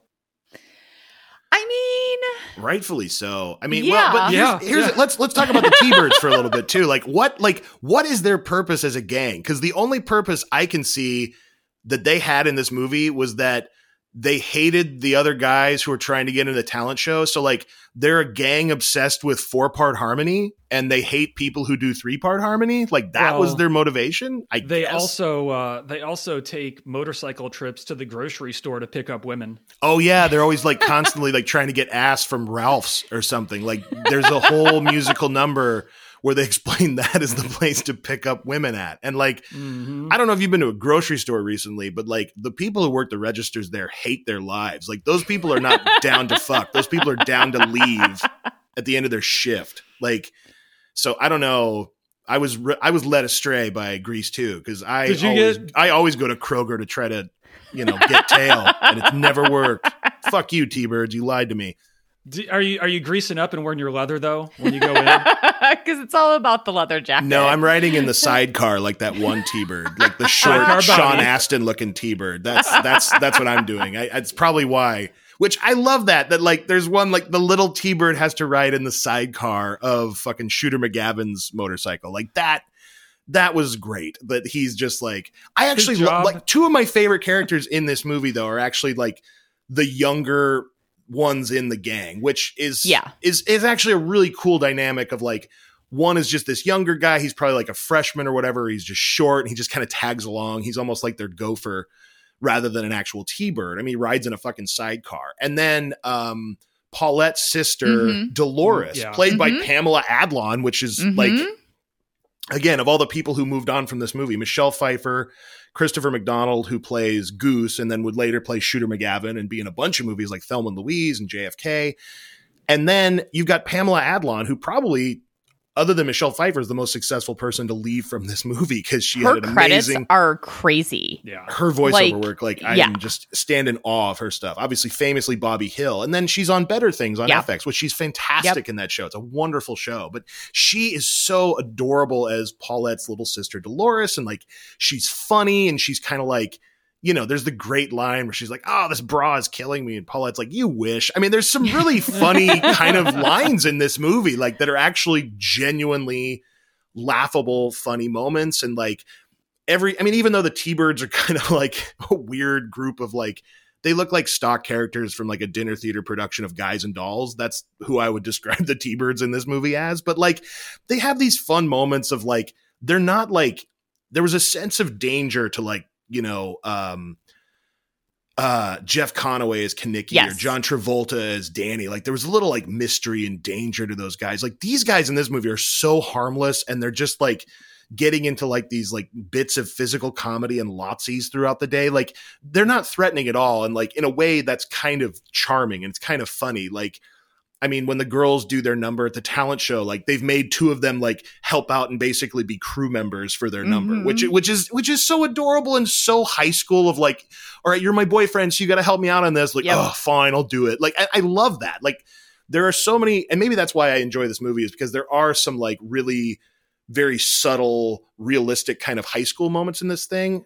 There's not many. I mean, because most of the time they're talking about, you know, singing about bowling or having some weird um hallucinatory dream about, you know, your dead biker boyfriend. Um Oh yeah, I forgot about that. but I mean there's just yeah, the, but you know, there are some really fun genuinely delightful and funny moments in this thing. So as far as the sidecar guy, we we uh, called him Sidecar Bobby. I think he in fact was Sidecar Davy. Yep. Yeah, okay, But yeah. I did like that he did have a job. His job was to hop out of that sidecar and help push the bike around when they needed to make a tight turn.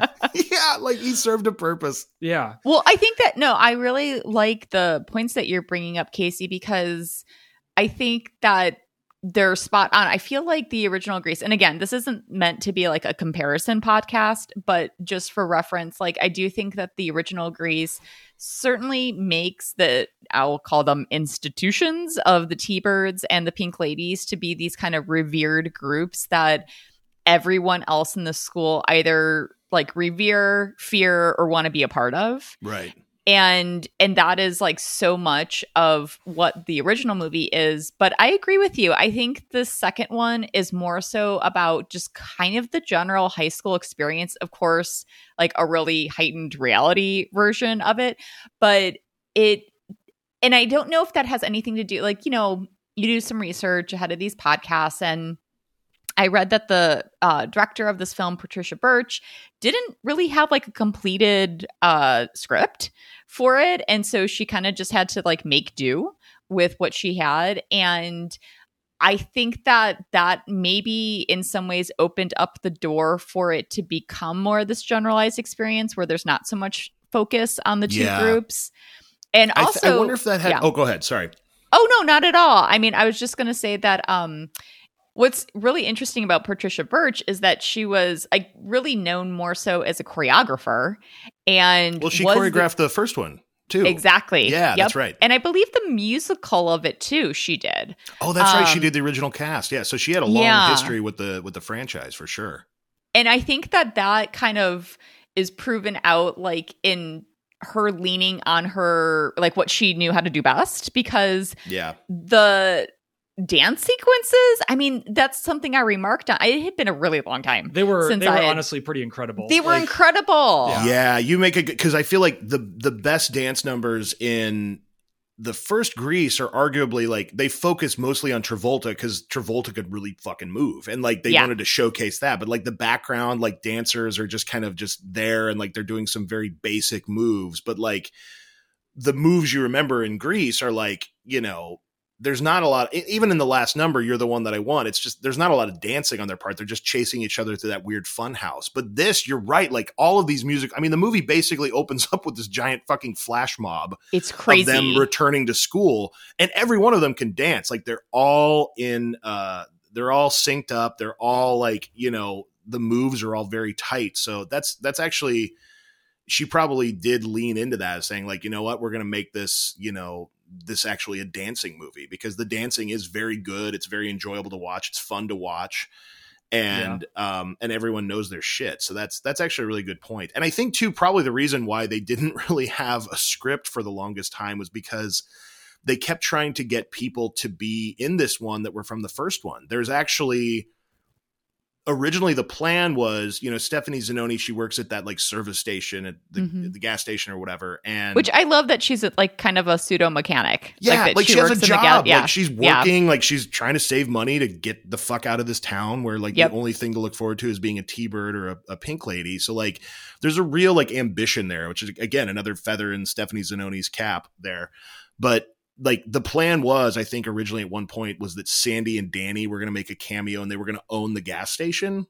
nice. But I don't think it could work schedule wise because at that point, I think Travolta was huge, and you know Mhm. Olivia Newton-John was doing a bunch of other stuff like Xanadu. I she's guess getting physical Um, getting physical exactly that was probably right around the time so she was yeah she had a gold hit she had a gold record so um but yeah i mean so i think the movie which is written by actually ken finkleman who wrote another Mhm. not so great 80s sequel airplane 2 um yeah so it's a very much more, like you know, look, I'm more okay with Airplane 2. I'm not going to hate that one. We get William Shatner. it's not it's not all bad. and Bob Goulet. You can't, yeah. Yeah. you can't go wrong with that one.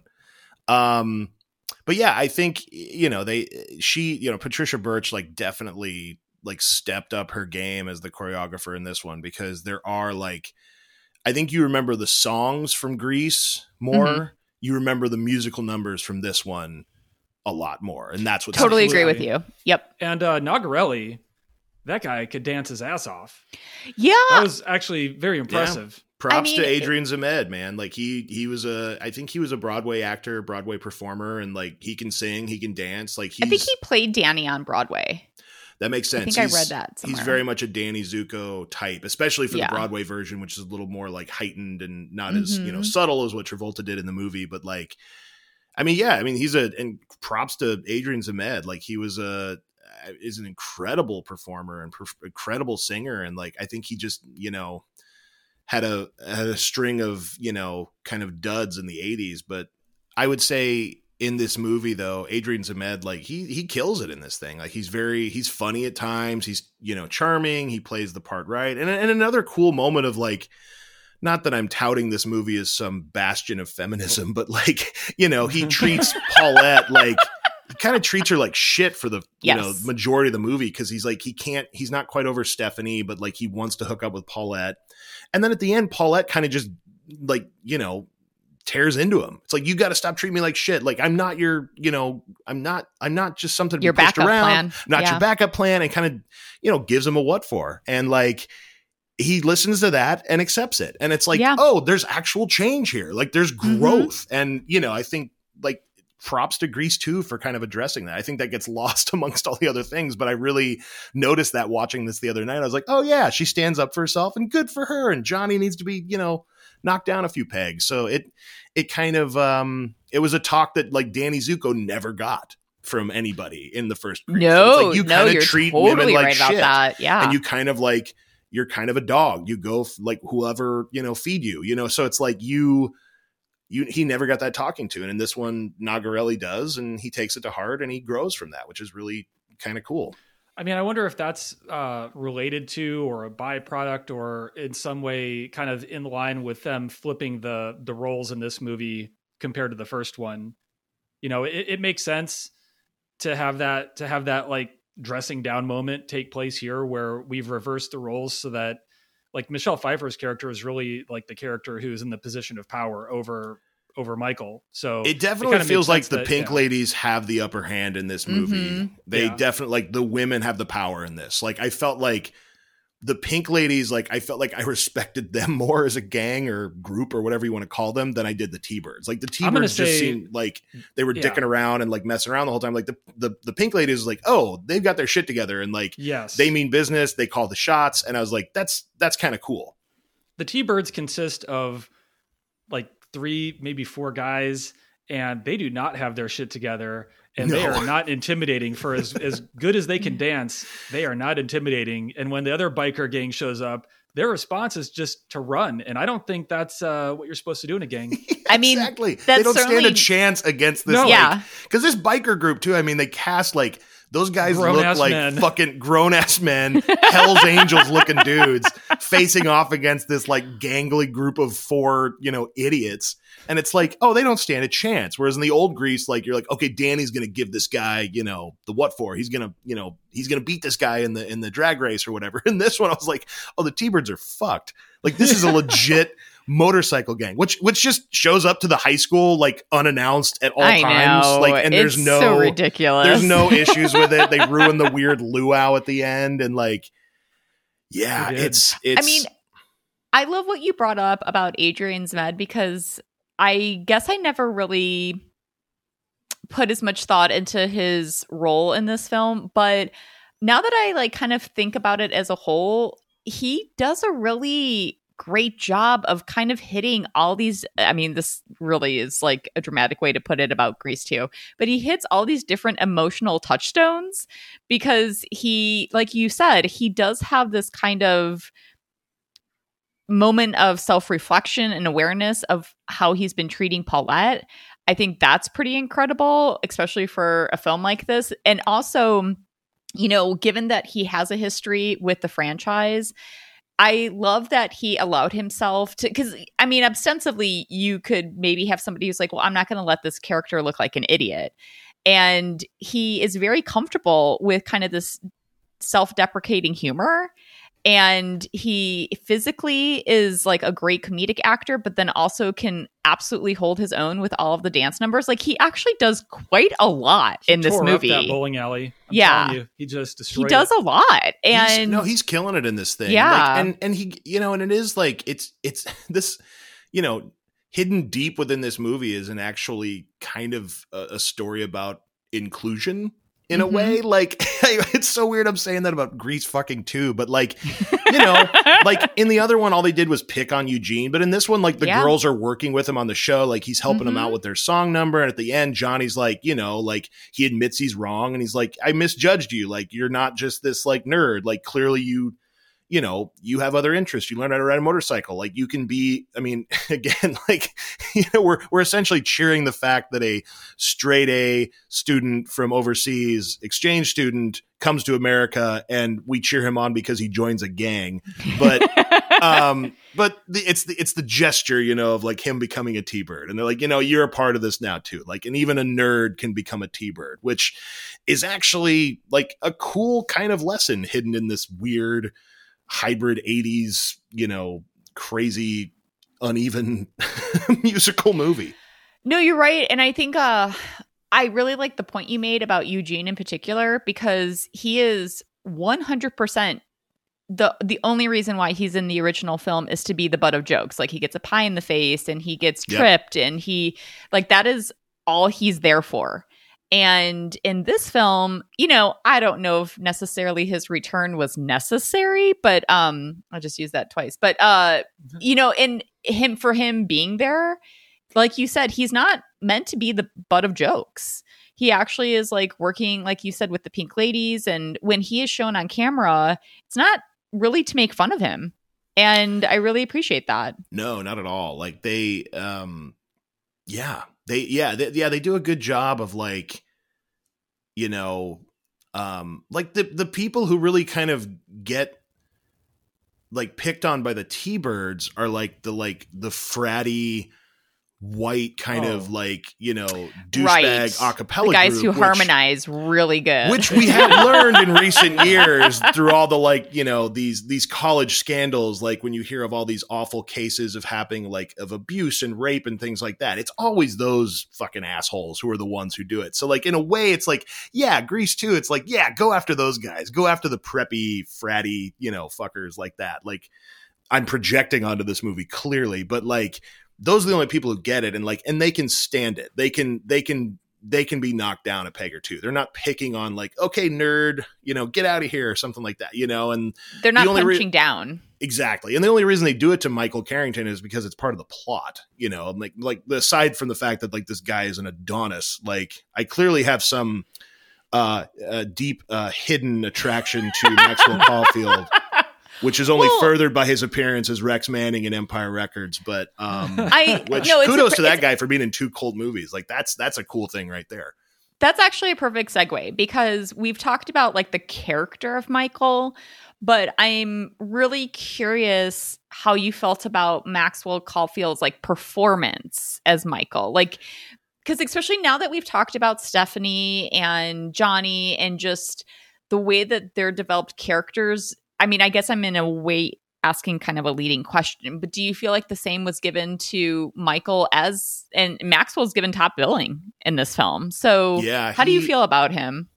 I think uh, the the little the little I know about Maxwell Caulfield as an actor is that I know he's a very pretty respected uh, stage actor, and he does a lot of Mm. theater in New York and London. And funny enough, he's actually married to Hayley Mills' sister, which is a weird little bit of Oh, trivia. Yeah. okay. And his wife, I think he met her when he was in his early twenties, and she was in her forties. So there's like a Okay. No way. Oh yeah, there's a little bit of yeah, yeah. The cougar went after uh, Michael Carrington Okay. for sure. Um, but uh, you know he's a very respected uh, stage actor, and like I think he's in this. Mo- this was his first movie, obviously, and you and you can kind of you don't he he didn't really do much. It, well, he was on. I think he was on Dynasty or a spin-off of Dynasty on TV in the 80s, which I've not seen many episodes of that. This movie he feels a little green in though. I don't think he was ready. Like you watch Mhm. this movie and you realize like, oh, Michelle Pfeiffer is going to be a fucking star. You Mhm. get it. You're like, she is interesting to watch. She's making choices. She's smart. She's natural. She's beautiful. Like you can see like, oh, Michelle Pfeiffer, she's going to become a star. Even ignoring the fact that we know she's a star now, but like you see it in this movie. It's Mhm. like, oh, okay, she's got star quality. Like when you watch one of those movies, you know, where someone like, you know, before they were big was in and you're like, "Oh, you can even see it in this. You can kind of see, you know, the beginnings of this amazing career they're going to have." When we saw Steve Buscemi in Parting Glances, that's basically how I felt. Yeah, it's that's probably one of the um, more kind of obscure films that we've covered. But I'm so. Have you ever seen that, Casey? Parting Glances. I don't think I have. No. That's uh, It's a great it's a great film. Yeah. Um, Bill Sherwood. It was his first and only film that he uh feature that he made before he passed away. Um, too too young, but it is Steve one of Steve Buscemi's earliest performances, and it's very much the same vibe. Where Mhm. sure you can't 100% uh disregard just what you already know about this actor in 2022 but you can see even back then you're like oh yeah like It's this guy was going to do great things Undeniable yeah talent Yep. coming through. Did you, So- ever, did you ever see the movie? There's a movie called Camp. Uh, excuse me, Camp. It call it came out back in like 2001 or two, and it's about like a musical theater summer camp for kind of like outcast kids and things like that. And it's not a great movie. Like a lot of the actors in there are very green and not quite ready to be on film. but one of the actors in it is a very young Anna Kendrick. Mm. Oh, okay. And I remember seeing that movie when it first came out and was like, oh my God, she is good. I don't know who that is or who she is, but like she is good. And it was one of those rare instances where you see somebody and you kind of feel like you discovered that person. And like as you see their career blossom, you're like, of course, because they were that they they were amazing in this thing that's not such a great project, but like you just see that star quality. And so like definitely it's um I definitely saw that with Anna Kendrick and then obviously she's had an incredible career uh you know since then so it was it was one of those things so it's like I think you saw that in parting glances and then we definitely saw Mhm. this Mhm. in um in Grease 2 with Michelle Pfeiffer but Maxwell Caulfield like I think he's a little green for this movie like I get why they cast him like he Yeah. looks great like his you know he's he he pulls off the look he can kind of play that like bookish but cute guy but then also like when he's in the leather motorcycle gear he looks cool as hell but like it's just the acting and the and the certainly the singing the singing is not great at Mhm. all Yeah. um Yeah. That is that's fair. it's pretty unremarkable so it's you know and, and even him and michelle's chemistry is like Mhm. is not Questionable. great Mhm. you're not like dying to see them you know hook up like i would honestly does- rather see tab hunter and connie stevens Yeah. like fuck than i would michelle Yes. pfeiffer and mike maxwell caulfield fuck. I think Michelle Pfeiffer does everything she can on her end to sell it. Yeah. oh yeah she's doing all the heavy lifting for sure Exactly. And when he's in his like Cool Rider mode and she doesn't it's the whole Clark Kent thing, she doesn't know who he is even though he's just wearing goggles. But Who's um that guy? i mean it's pretty But- indicative that like the the moments where he's the coolest is where he doesn't speak and he's hiding Exactly. and he's in Yes. basically Yeah. a batman outfit so it's that's like exactly what I was going towards. yeah, Yeah. that kind of yeah that that sums it all up right there I would be remiss if I allowed this podcast to continue yes. without getting back to the track. And in particular, I mean that track practice scene. And to be more specific, I mean, how did they not catch that guy's junk just dropping out of his shorts? All right, so for those the, for those who don't know about this iconic scene from Grease 2, in my mind, the most iconic scene from Grease 2, there's a moment Maybe where of all time. all- all- in in all cinematic history, In all there's cinema. there's uh, Judy Garland shoes from Wizard of Oz, there's the sled from Rose uh, Citizen Kane, and then there's this random extras balls in Grease 2.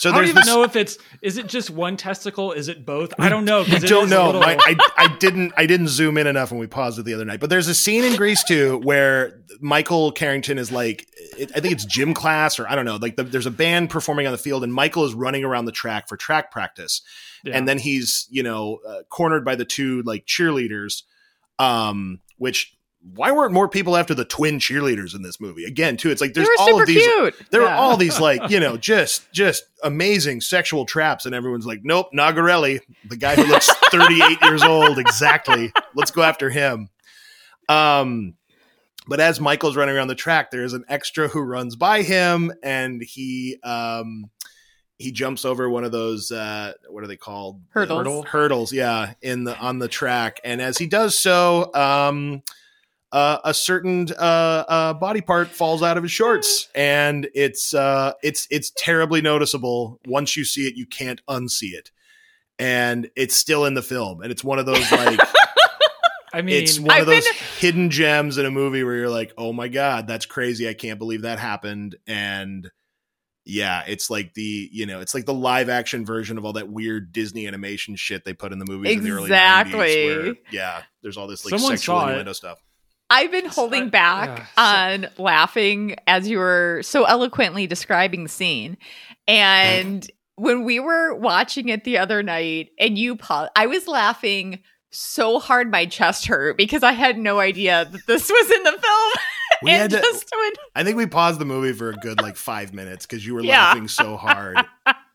And and the worst part was is that it was paused on the moment when it Yeah. happened.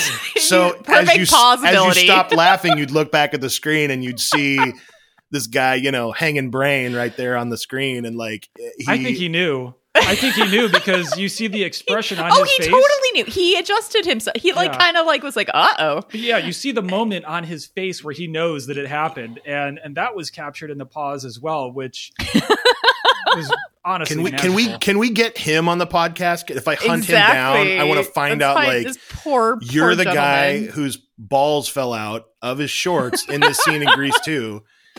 Like, Which yeah, I'm not endowed with that genitalia, but it looks painful for that to have I mean, happened. those shorts look painful to begin with. Like, they're everyone's Yes. wearing these like tight shorts and like, I mean, athletic equipment back in that time period just looked awful because you're in these tight shorts. You're playing basketball or any kind of sport in like uh, No room to breathe. um, in in in in uh in chucks you know like and which have the least support of any shoe on the planet. They're cool looking uh shoes but like they have no support. And like so of course like it's it's like his the the balls became sentient. They're like get me out of here like the weird kind of you know Sentient. creature I in total uh, recall that tells you know schwarzenegger to start the reactor. Like that's what that moment became I will Um, say one thing in defense of the Chucks is that the Chucks that they wore on the basketball court are not the same Chucks that we would have now, and they actually created a separate line of Chucks called like the classic Chucks, which have more cushion than the current Chucks. So it's not crazy, but look, they they were like modern sneakers. Anyways, also that guy's balls totally dropped out. also for clarification um this uh um the this podcast is not paid for by converse i just Yeah. want to make that clear Or or Nike, who owns Converse, but neither or, one or of them. testicles for that matter I mean, thank you, Derek, for bringing us on track um, and bringing up what is probably the most infamous moment of that film that I never knew existed Yeah. before two nights ago. i don't know where I, I i i honestly can't even remember where i heard it from like it must have happened at some point in college when we were watching this with a group of people and somebody had heard about it somewhere it's one of those you know urban legend things that happen in movies. Like I always think about the three men and a little baby. There was a rumor it's like in one Oh. scene Yes. it's a ghost, and then it's like no, it's just a cardboard cutout of Ted Cardboard, Danson. yeah. But like when you were a kid, But this like, is a "Fuck, there's real a ghost in it. Oh my god! No, this is not a ghost testicle. this is a very living, breathing testicle right there up on the silver breathing screen. right on screen, right there for you to see. Yep. Yeah. Um, well, I mean, I guess that's like a good place to wrap up. It's the best place to wrap it up. Where do you go from there? You can't top I don't know. the the testicle tease that happened in uh, Grease too. It just you can't. So I mean, it. I think it is indicative of, in a way, just like this. Fu- this film is outrageous. It's. It really is so much fun. I mean, like I mentioned, it had been a minute since I'd seen it, and so like I had these like weird recalls wa- as we were watching it together. Um, Derek, I mean, you had never seen it. I, I'd never seen it, and I really allowed myself to be immersed in this nonsensical world, and I really had a great time. It was really fun. Yeah, it was it was really fun. I mean, of course, we had a wonderful company with us, and you know, we knew that we were going to be doing this podcast on it. But it really like I was speaking about this the other day, just in terms of I love nothing more than a film that just brings joy. It could be Yes. silly and stupid and whatever. I don't care if it makes me happy and it makes me laugh. That to it's me, a good film. it's a great film. Yeah. I Yeah. wholeheartedly agree. And Grease 2 is totally that. And like it's such a fun movie to like it's it's not a movie that like I don't think I ever have or ever will like just watch on my own. It's not something where I'm like sick at home one day. I'm like, oh, I'm gonna watch Grease 2. Like it has to be watched with a group. Like it has to Mm-hmm. be watched. I think they did a screening of it uh, like four or five years ago at the Hollywood Bowl, and it was Oh, okay. packed. And like, I think you can find like clips of it on YouTube, and everyone is just like cheering and laughing and like just losing their minds at it because it is it is a group experience. Like it is like Grease 2 is very much a cult movie, and I feel like I said earlier, like there are fans of the original Grease for sure, people who love that movie or grew up with that movie. But like when you meet real fans of Grease 2, they are like they are quite fervent in their fandom for this particular film because like I would say even more hardcore than the original Grease because there's just something joyous about it in the same way as like watching Rocky Horror with a group of people or Reefer Madness or any of the like the um the John Waters 70s films with Divine or or The Room which is a more recent one. Like there's just something fun about like and it's not a mean movie at all. Like it's a pretty No. tame movie. Like there's not any kind of like meanness in this thing. Like there's not like it's it's a very light film. Like I mean, aside from the Mhm. like you know the sexual innuendo stuff, like this is probably a tamer movie than the first Grease in a lot of ways. Yeah. Yeah. Yeah, I can see and it's it's it's goofy, it's stupid, like but the songs have a good beat, the dance numbers are fun, like it's it's a movie that like I'm as I'm talking about it now, I'm like I can't wait to watch it again with a group of friends, like over you know a couple drinks and just laugh at this thing and love this thing, and I think that's why it's something that I keep returning to. And like when you meet people who have had the same experience with this movie like there's like there's like a um you know you you have like a a, a common bond there because you're like oh yeah Mhm. it's great. Because a lot of people like I think have seen saw it at a different point in their life, probably rented it at home and watched them by themselves. And like, oh, this is so stupid. This is bad. But it's like to appreciate this movie, it has to be done. Which I'm so glad. Like, and I feel honored too of being like the first podcast guest of you guys's to actually watch the movie with you. Which I think, Yeah. and I think That was a about lot in hindsight, I'm so glad we did it this way because had we watched it separately, I don't think we would be talking about it as fondly as we are on this podcast today because it would have been probably a very different experience. I mean, I'm sure you guys Yeah. would have had a fun time watching it, but it made it even better that we watched it. And most of all, I was able to freeze frame the guy Yeah. uh, flashing rat gut there on the screen on the track. For sure, we're missing the balls if we don't all watch it together. Oh my god. yeah. I bring a lot Thank to the, I bring a lot to movie going experiences. The least of which is finding you know the ball shots. little We're- we're testicle gonna have teases to, on the uh, screen. When, when we when we publish this episode, we'll have to uh, share the timestamp. Oh, yeah, yeah, we should yes. definitely. Yeah, that should be in the like. Can you put that? Just in the show put, notes. put that in. Put that in my guest bio. Just like, Yes. oh, by the way, the balls are shown at this time code number. I think I think it's honestly only fair that we do that because anybody who might be listening are like, okay, well, where is this shot? I mean, know it's an people, people are going to stop listening to this and like go to their go find Grease two online. And be like, okay, where is this? They're going to hunt it down, like trying to like some fucking scene from Zodiac where they're just looking frantically for this scene. but I think you you really so beautifully I think encapsulate encapsulated what this film is about and the way that it is best enjoyed and what it can bring to us. I mean, I'm not going to go long on my soapbox, but again, I just love movies like this for just really the purpose being to make people happy and I think you really beautifully said why it works that way. So Casey, we just have had so much. I mean, first of all, it was so much fun to get to watch this with you, and it was just as much fun to talk about it with you. And even with a film like this, like it always happens where we find kind of these like deeper meanings. You know, when you were talking about kind of the way in which feminism kind of presents itself through it, and it just it's. I always just love that about having these chats with our guests. I have honestly been. I mean, I I have been looking forward to coming back on this podcast since I did it with. I, I think I was one of the OGs. I did one of the first few episodes with Back to the Future, Yeah. which was so much fun. And I, lo- I mean, I could, we could do nine hours on Back to the Future because that movie is just so fantastic. But um, once you know we kind of reconnected, and I, I think forcefully claimed Grease two. I said, if you haven't done it yet. Let me do it. And I think you even told me that like another guest was like, "Hey, have you done Grease 2 yet? Can I claim that?" And you're like, "Nope, someone has uh someone, Someone has it." laid claim. exactly. But since we discussed this a couple months ago, like I have been so looking forward to not only watching it uh watching it again, but I the fact I got to watch it with you guys and then discuss it with you guys uh on this podcast has just been a real treat for me. It's always a treat to talk to you guys. Always fun to just hang out and talk movies and talk life and all that good stuff, but when it's something as ridiculous and as joyous as Grease 2, it, it's it's literally the cherry on top of the friendship right there. I'll say that. I feel exactly the same way. Um, I know Derek does as well. And, you know, at the top of our conversation, I was speaking to just all the really cool, awesome stuff you get to do in your work. And so I was wondering if you wanted to share with our listeners what you might have going on right now. Uh, yeah, actually, um, you've probably um, for the last two or three years, I've been the voice of NBA TV for all their promos and uh, teasers and things like that, as well as the promos and teasers for the NBA on TNT.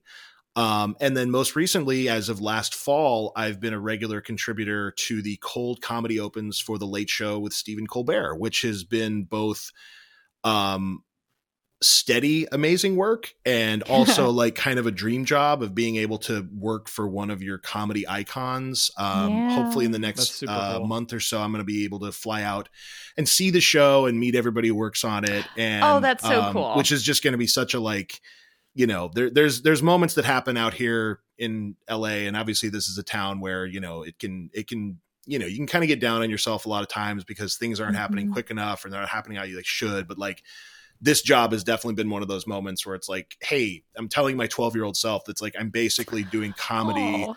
on a weekly basis with you know one of your comedy icons like it's such a cool thing to do and i'm so grateful to be able to do it and um, yeah just a lot of voiceover work. Um, on camera commercials are starting to come back. I'm shooting one later Mhm. this week. Um, yeah just it's i think things are starting to kind of slowly come back. Voiceover has been a great gig um, Especially last during the pandemic years. because I, you know, I do it from home, and so that was a um, you know a, a wonderful outlet to have because so many of our friends who work in the industry, you know, their their job their jobs just disappeared, went away. Yeah, so I think really all that stuff is starting to come back, especially live performances, concerts, things like that. But um, the voiceover is I, I really love doing it. I love um, it's it's kind of a, a great dream job, and it's led to some cool stuff like the Colbert Show and the NBA, and I got to do a voice on the uh, Cold War Call of Duty game a couple years ago, so that was super fun too. And it's it's just I, I like it because every day is something different. I mean, one day you're doing Late Show with Colbert, and the next day you're doing some industrial supply company in the middle of Kansas City. so it's like it's it's you know it's it's it's it's about balance. It's about balance. It's an honest day's work. Yeah. Exactly, exactly. That, that that money is just as good as from anywhere else. So, um, but yeah, well, that I- just speaks to, I think, how, first of all, amazingly talented you are, but then just how easy you are to work with. I mean, I know that you're our friend, but I think that that comes through in just how personable you are, you know, how much joy you take in, you know, working with others and your strong work ethic. I mean, it's amazing to hear all the different, like, really cool things that you get to do. I, I give all the credit to my family and my kind of Midwest upbringing, and last but certainly not least, that guy's balls in Grease too.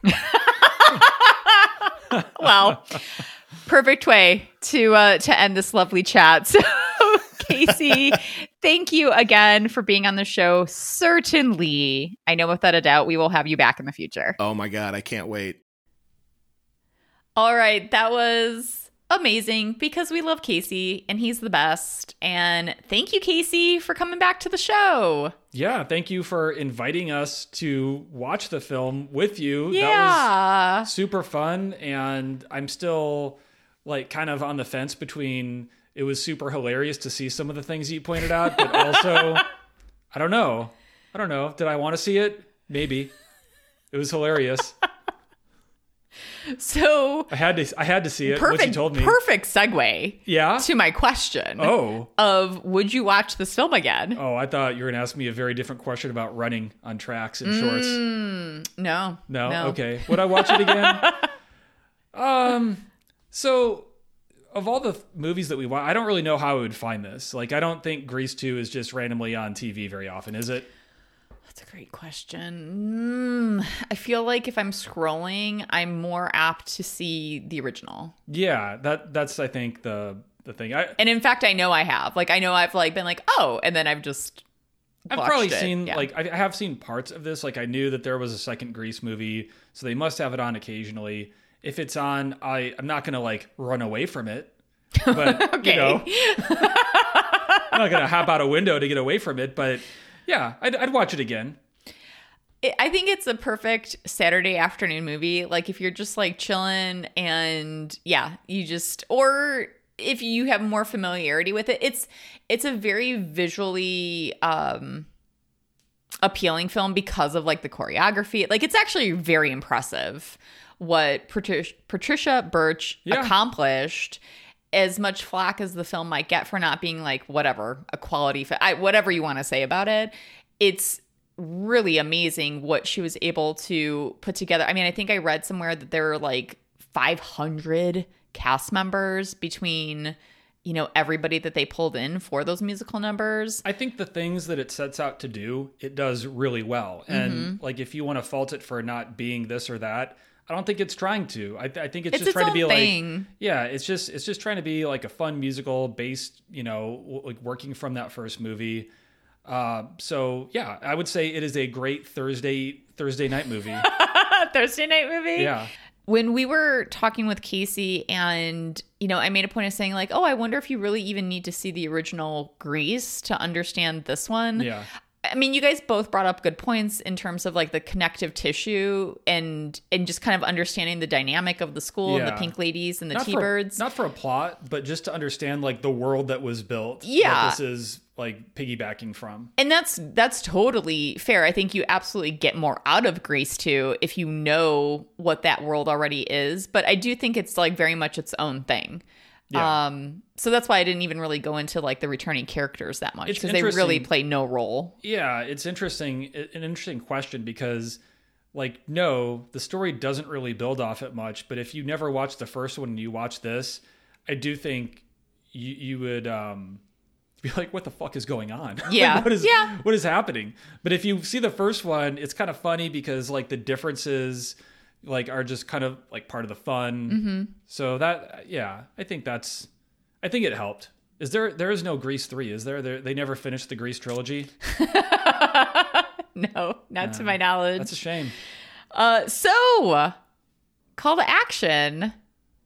Yeah, it's how do you do you say Simi or Simi Valley, right? So that's your call to action. Do you say? How do you say it? Samir or Semi Valley? That's that's mine, yeah. I mean, this one is interesting because there is this like world to this franchise and the way that people perceive the original versus the sequel. I mean, I'm I, I really am curious what people's preferences are. I don't like to really pit movies against each other, but there's such like Casey is such a beloved fan of the sequel. I wonder, you know, is there a more is it a more vocal minority? I don't know of people who love Grease 2 versus the original. I don't really know anybody if you're talking about the original, mm-hmm. I don't really know anybody who's like, "Oh my god, I love that movie." But Casey included, I do know a couple people who with Grease 2 are like, "Oh my god, I love that movie." In fact, That's that's completely fair. Yeah, Yeah. I think that's right. we have a guest coming up in the future who asked about Grease 2 because that also happens to be one of her favorite movies. Yeah. So, yeah, I'm putting it out there. What do you guys prefer? Are you more of a fan of the sequel or the original? And if you want to get in touch with us, we would love to hear from you. You can reach out through Facebook, Twitter, or Instagram. It's the same handle for all three, which is at 80s Montage Pod, and 80s is 80S. It sure is. So, sneak peek. Yeah. Well, I okay, so here's the thing. Uh-huh. I have not seen this movie before. What? This is going to be a hard one because I haven't seen it before and you love this movie. Oh. Is it no. It can't be uh it can't be the Highlander, is it? It sure is. Is it really? Yeah. Yes. I, I knew that was coming up. I, I didn't realize that was uh, coming up next. So I'm very excited because I know like that movie has somehow found its way into the conversation on other episodes. I know you love it. And so when our guest brought it up, I was like, holy cow, this is going to be amazing. I feel like this might Finally. actually be another Transformers the movie because I'm going to be the odd person out, it almost certainly is going to be similar to that, but with, which is fine. I'm happy to sit back and just listen to you two have a have a conversation. I think Transformers might have it beat on the music, but Okay. you know, for for live action, it's it's it's funny that uh, a movie whose catchphrase is "there can be only one" had like multiple sequels in a TV series. So I'm super excited. We'll have a great guest as always. And in the meantime, thanks so much for hanging with us, and we will talk to you in two weeks' time.